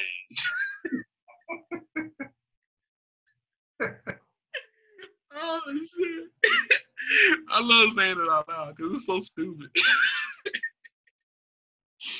but yeah, it was on Fox Kids, and uh, it was another one of those shows like during that time, it was like late '80s, early '90s, where they, you know, would adapt nine, you know, like uh '80s R-rated movies into like PG children's cartoons. Yeah, so it wasn't the first one they done. Like I remember they did with like Rambo, The Force of Freedom. Uh, was the other one? Uh, turn the Toxic Avenger into the Toxic Crusaders, which is like an environmental show. The same thing with this show. This is an environmental show too. And uh, what was another one? Oh yeah, RoboCop, the '88 version uh, by Marvel. Uh, same thing, just turning these R-rated movies into kid-friendly fucking TV shows. I think, I think RoboCop's Cops got to be one of the funniest because it it literally was it was NC-17. It wasn't just rated R. It was so mm-hmm. beyond violent. It was it's just insane to me. Yeah, and in the cartoon, like uh, he didn't fire bullets. He had he had the gun, but the the gun fired like lasers. That was the consensus for like TV violence. Like uh, instead of guns, it was laser beams. Yeah, not necessarily a good way out, but whatever. Yeah, whatever. But like I said, this with this one again, Swamp Thing. Uh, he's like you know uh, saving the swamps from Arcane, who is like a mutant on this particular show. And he has again, he still has the unman his mutant uh, handlers and shit. And uh, yeah, that's basically it. It's not really that great a show, to be honest with you. I think it lasted all of a season, uh, but it was it, it was what it was. You know what I'm saying? Yep. Now, yeah, now the most recent thing of Swamp Thing, uh, the DC Universe series, uh, that was a, uh, yeah, that was actually a Warner's property. That was actually produced for Swamp Thing. Uh, and it actually it was a really good show, lasted only a season. Uh, was abruptly canceled apparently due to like budgetary issues, mainly because of the fact that the DC Universe uh, whole get down wasn't pulling as much uh, subscribers as they were hoping. Uh, and uh, actually, a lot of uh, the DC Universe shows have been moved um, from DC Universe to HBO Max. Like I know they moved Harley Quinn, and they just moved uh, Doom Patrol. Doom Patrol's second season was uh, is uh, currently on HBO Max, and apparently it's doing good. Well, it's a it's a it's a weird show if you get a chance to check it out it's the Warner streaming service, so it makes sense they'd eventually migrate everything into that. Yeah. So uh, I think I think Titans, which is another show they had, is, is either heading over there or going to head over there. And Swamp Thing itself, uh, like I said, it was canceled, but it has been saved by the CW. So Swamp Thing is headed to the CW. The show itself, they haven't specified if it's gonna be they're gonna revive it, but they are doing season one on the CW. Uh, they haven't specified they're going to use. I think it's going to be the same thing that they did for Constantine. Because I remember, like I mentioned during the Crisis on Infinite Earths crossover, they featured Swamp Thing. They showed the DC Universe version of Swamp Thing. Uh, and I was like, you know what? I'm, I'm thinking because of the fact they had this storyline now, they're probably gonna bring that show over just like they did Constantine, because Constantine is part of the Arrowverse too. I'm pretty sure they'll make Swamp Thing part of the Arrowverse, and it's actually a really good show. It's actually done by what's the name? Uh, James Wayne, James Wan, uh, the horror director. I think he did like Insidious and shit like that. Yeah, he uh, he's he was the dude that was the the showrunner, and he's like the main director on the show, and uh, he also did Aquaman. So Yeah, I mean that's that's, that's pretty heavy hitting. Exactly. And if you watch the show, it's like very deep horror based. It's basically a horror show uh, that just happens to have a superhero in it. Uh, but like one thing that really perturbed me about the show was uh, if you ever get a chance to watch it, uh, they I didn't like how they did the origin story. Um, in most incarnations of Swamp Thing, the character is like lit on fire and like this is like it's like this big spectacular thing, and he jumps into the swamp and then becomes a monster. Whereas in this one, he basically just falls in and the swamp consumes him. I, I, I didn't like Well, that. Um, probably pressure try to minimize violence. yeah, but still, like I, I, I always thought that Swamp Thing has one of the best origins out there. Like I, I just, I think it just should have been pure. That's just me. Uh, but it was a really good show. They had uh, uh, Crystal Reed played Abby Arcane. They played her Abby as like this doc, the CDC doctor who comes back to her hometown, which is this place in Louisiana called Marais, which is like haunted. And of course, you know, the swamp has all kinds of legends and hauntings and all this other shit. And uh, also has uh, what's her name? Virginia Madsen's in the show. Uh, she plays the wife of like the show's main villain. Uh, Je- Jennifer Beals is in the show. She's like the sheriff. Um, yeah, yeah. Uh, also, they also brought back Adrienne Barbeau. She's like a, a CDC official uh, for like a couple episodes. So yeah, they brought back Adrienne Barbeau. So they kind of brought it back full circle. And also the real star of the show. Oh yeah, they also had uh, another guy named uh, Andy Bean, I believe the guy's name is. He played Alec. He was he was pretty good as Alec. But the main star is uh Derek Mears as Swamp Thing. Uh, I don't know if you're familiar with Derek Mears, but he he played he played uh Jason when they did that reboot of Friday the Thirteenth. He was the guy in the suit. Yeah, yeah. And uh, if, if you look at Derek Mears, especially on his Instagram, he's one of those dudes where he's like big, bald, has a certain look about him. Um, uh, he's like perfect for like makeup roles, like for monsters and shit like that. Kind of like you know how like Doug Jones does a lot of like makeup shit, and like Ron Ron Perlman used to do a lot of makeup shit. Like it's like that. Okay. Yeah, so he did a really good job as Swamp Thing, and um, I think the costume on the show, this particular show, the DC Universe show, is the best Swamp Thing costume I've ever seen. They really did a great job, and actually, I think the uh, FX firm that did it, uh, Fractured FX, I think they're nominated for an Emmy for it. Okay. Yeah, so they did a really good job on the show. and Like, let's say, very detailed stuff, really good. They also very comic accurate. They actually did uh, like I mentioned before, the anatomy lesson uh, that Alan Moore did, they actually did it on the show. I was like, damn, they gonna they gonna go this route. I'm like, oh, that's, ugh. but yeah, they did it. They did it great too. All right. Yeah, man.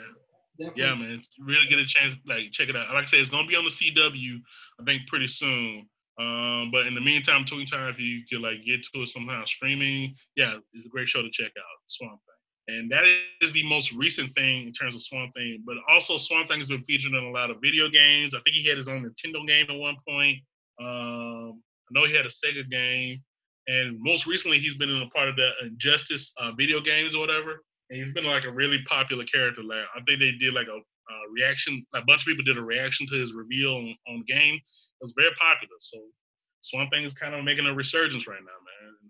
I've al- like I said, I've always had a deep love for the character, which is why I brought him up as a subject for this particular podcast, man. Yeah, man.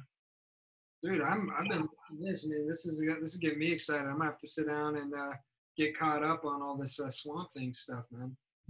Yeah, man. Like I said, and then the uh, the whole get down with him and like Man Thing has always been a big uh, comparison between the two over the years. And like I said, they're very similar in a lot of ways. Uh, and I mentioned a lot of the differences, but there's some there's some similarities between the two that really can't be ignored. I'm to go over that real quick. Yeah, I found it. here. I actually did an article on Swamp Thing and Man Thing that shared history for uh, GodHatesGeeks.com. So if you ever get a chance, go to GodHatesGeeks.com. Look look for the uh, section, and you can see my whole series of articles on Swamp Thing and Man Thing. You guys will love it. Okay. Uh, now, in terms of similarities, uh, both of the characters actually debuted at the same time in 1971. Both of them got their own solo series this, the next year in 1972. Both characters were scientists who, who traveled to swamp locales with their wives to work on secret government experiments.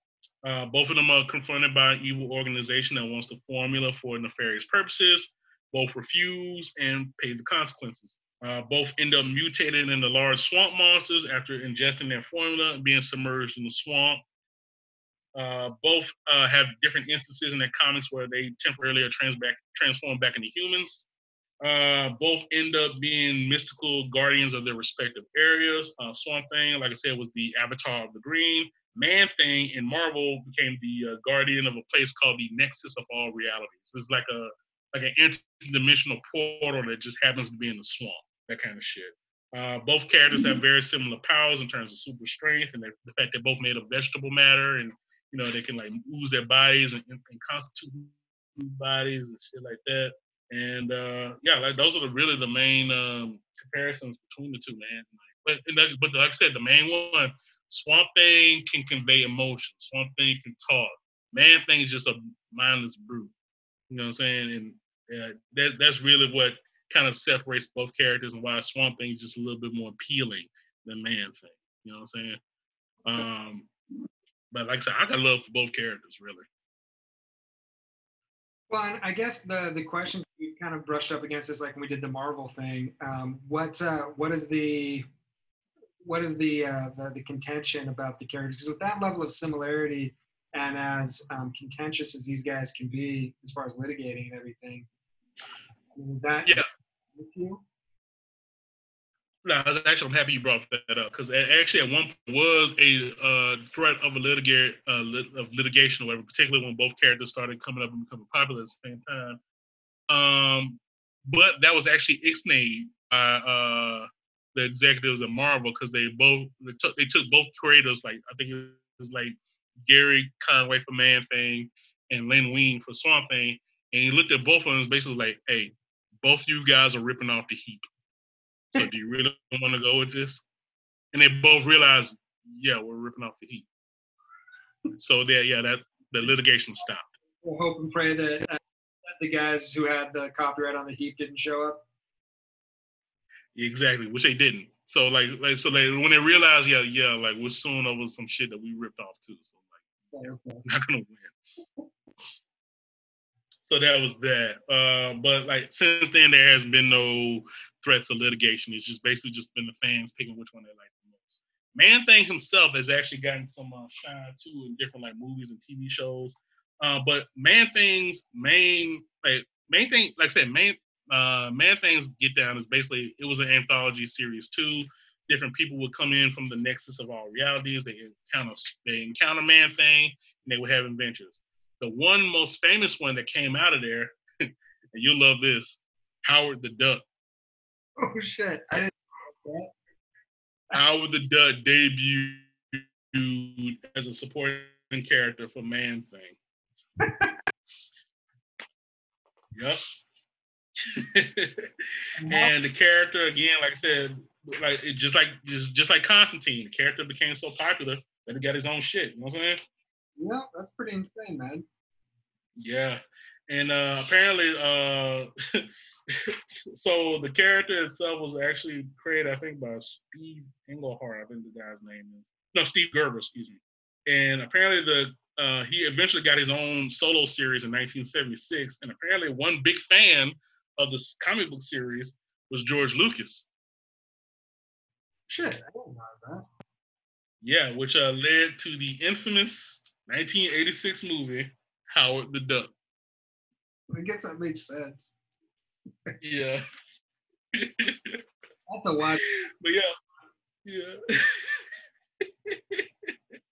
so George Lucas was a fan of, of Howard the Duck, and Howard the Duck became a huge hit. Oh well, uh, it became a huge flop. Excuse me. Uh, it was a com- it was a critical and commercial bomb, and considered one of the worst movies ever made.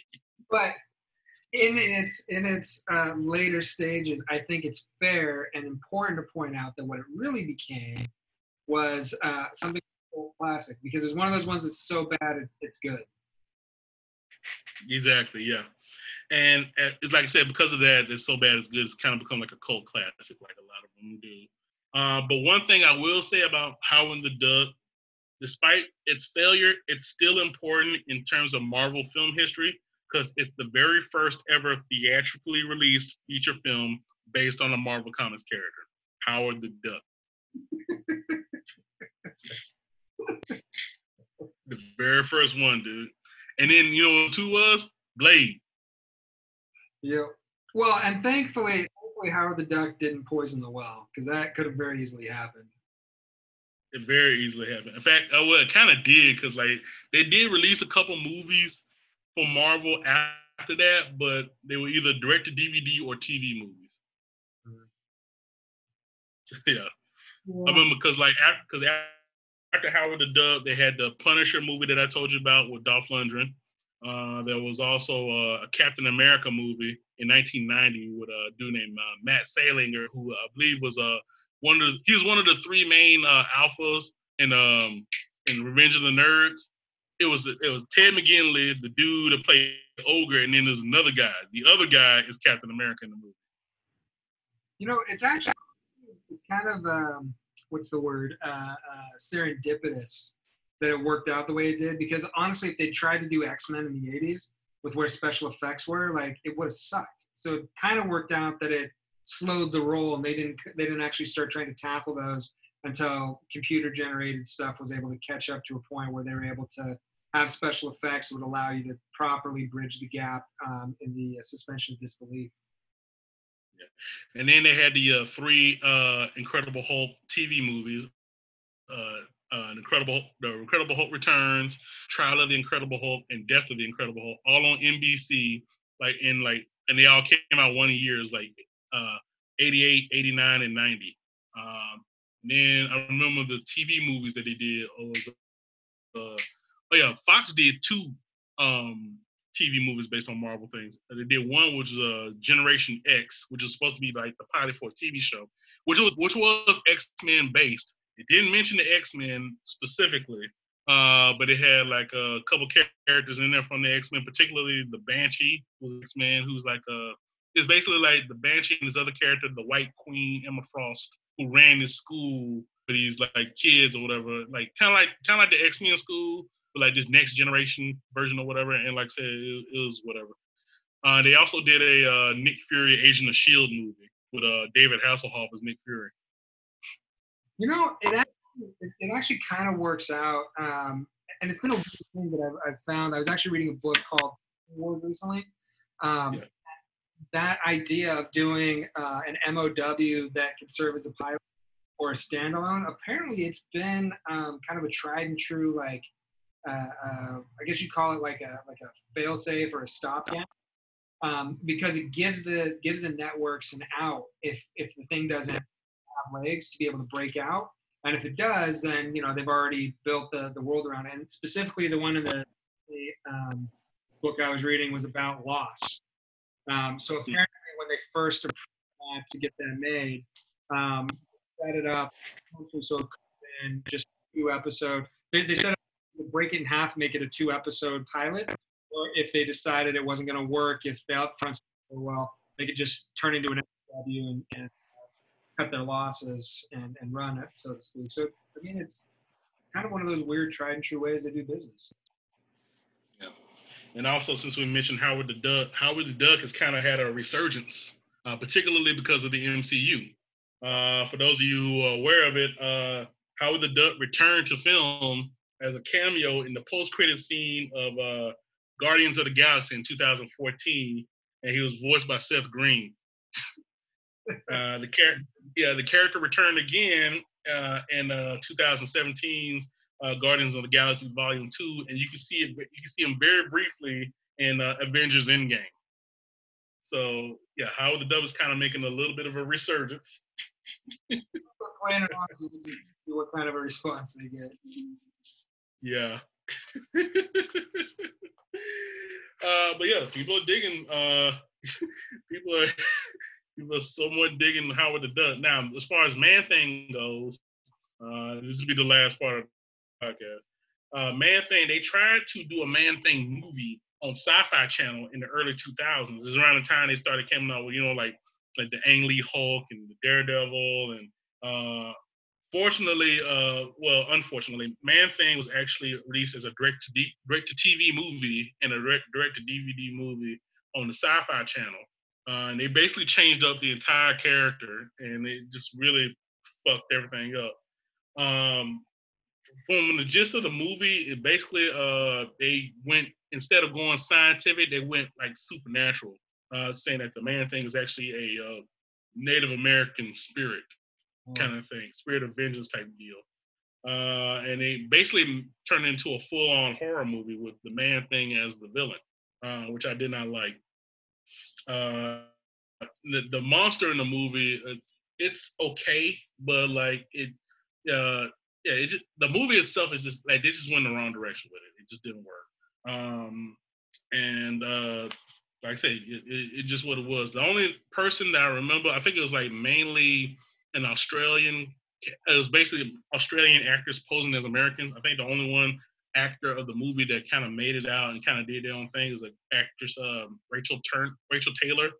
Uh, she actually played Trish Walker on the Netflix uh, Jessica Jones series, so she kind of made it out. But everybody else is whatever. Uh, now, since that 2005, the movie actually came out in 2005. Since that 2005 movie, Man Thing hasn't really been the lead character in any of the projects.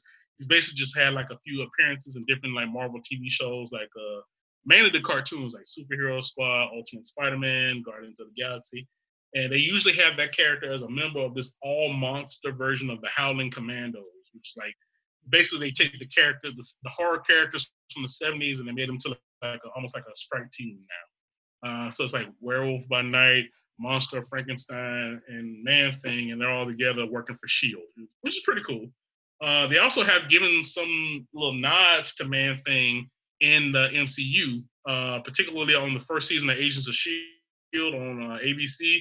They actually mentioned Man Thing by name as a. Apparently, they had Man Thing prisoner, and there was like this big like uh big breakout, and Man Thing escaped.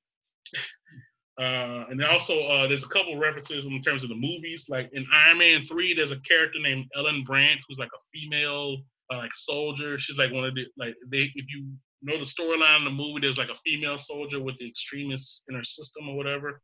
Um, she actually is Ellen Brandt. Uh, they they actually give that character a scar on her face. Uh, actually a reference to Man Thing. In the original comics, Ellen Brandt was a uh, Man Thing's wife and she betrayed him.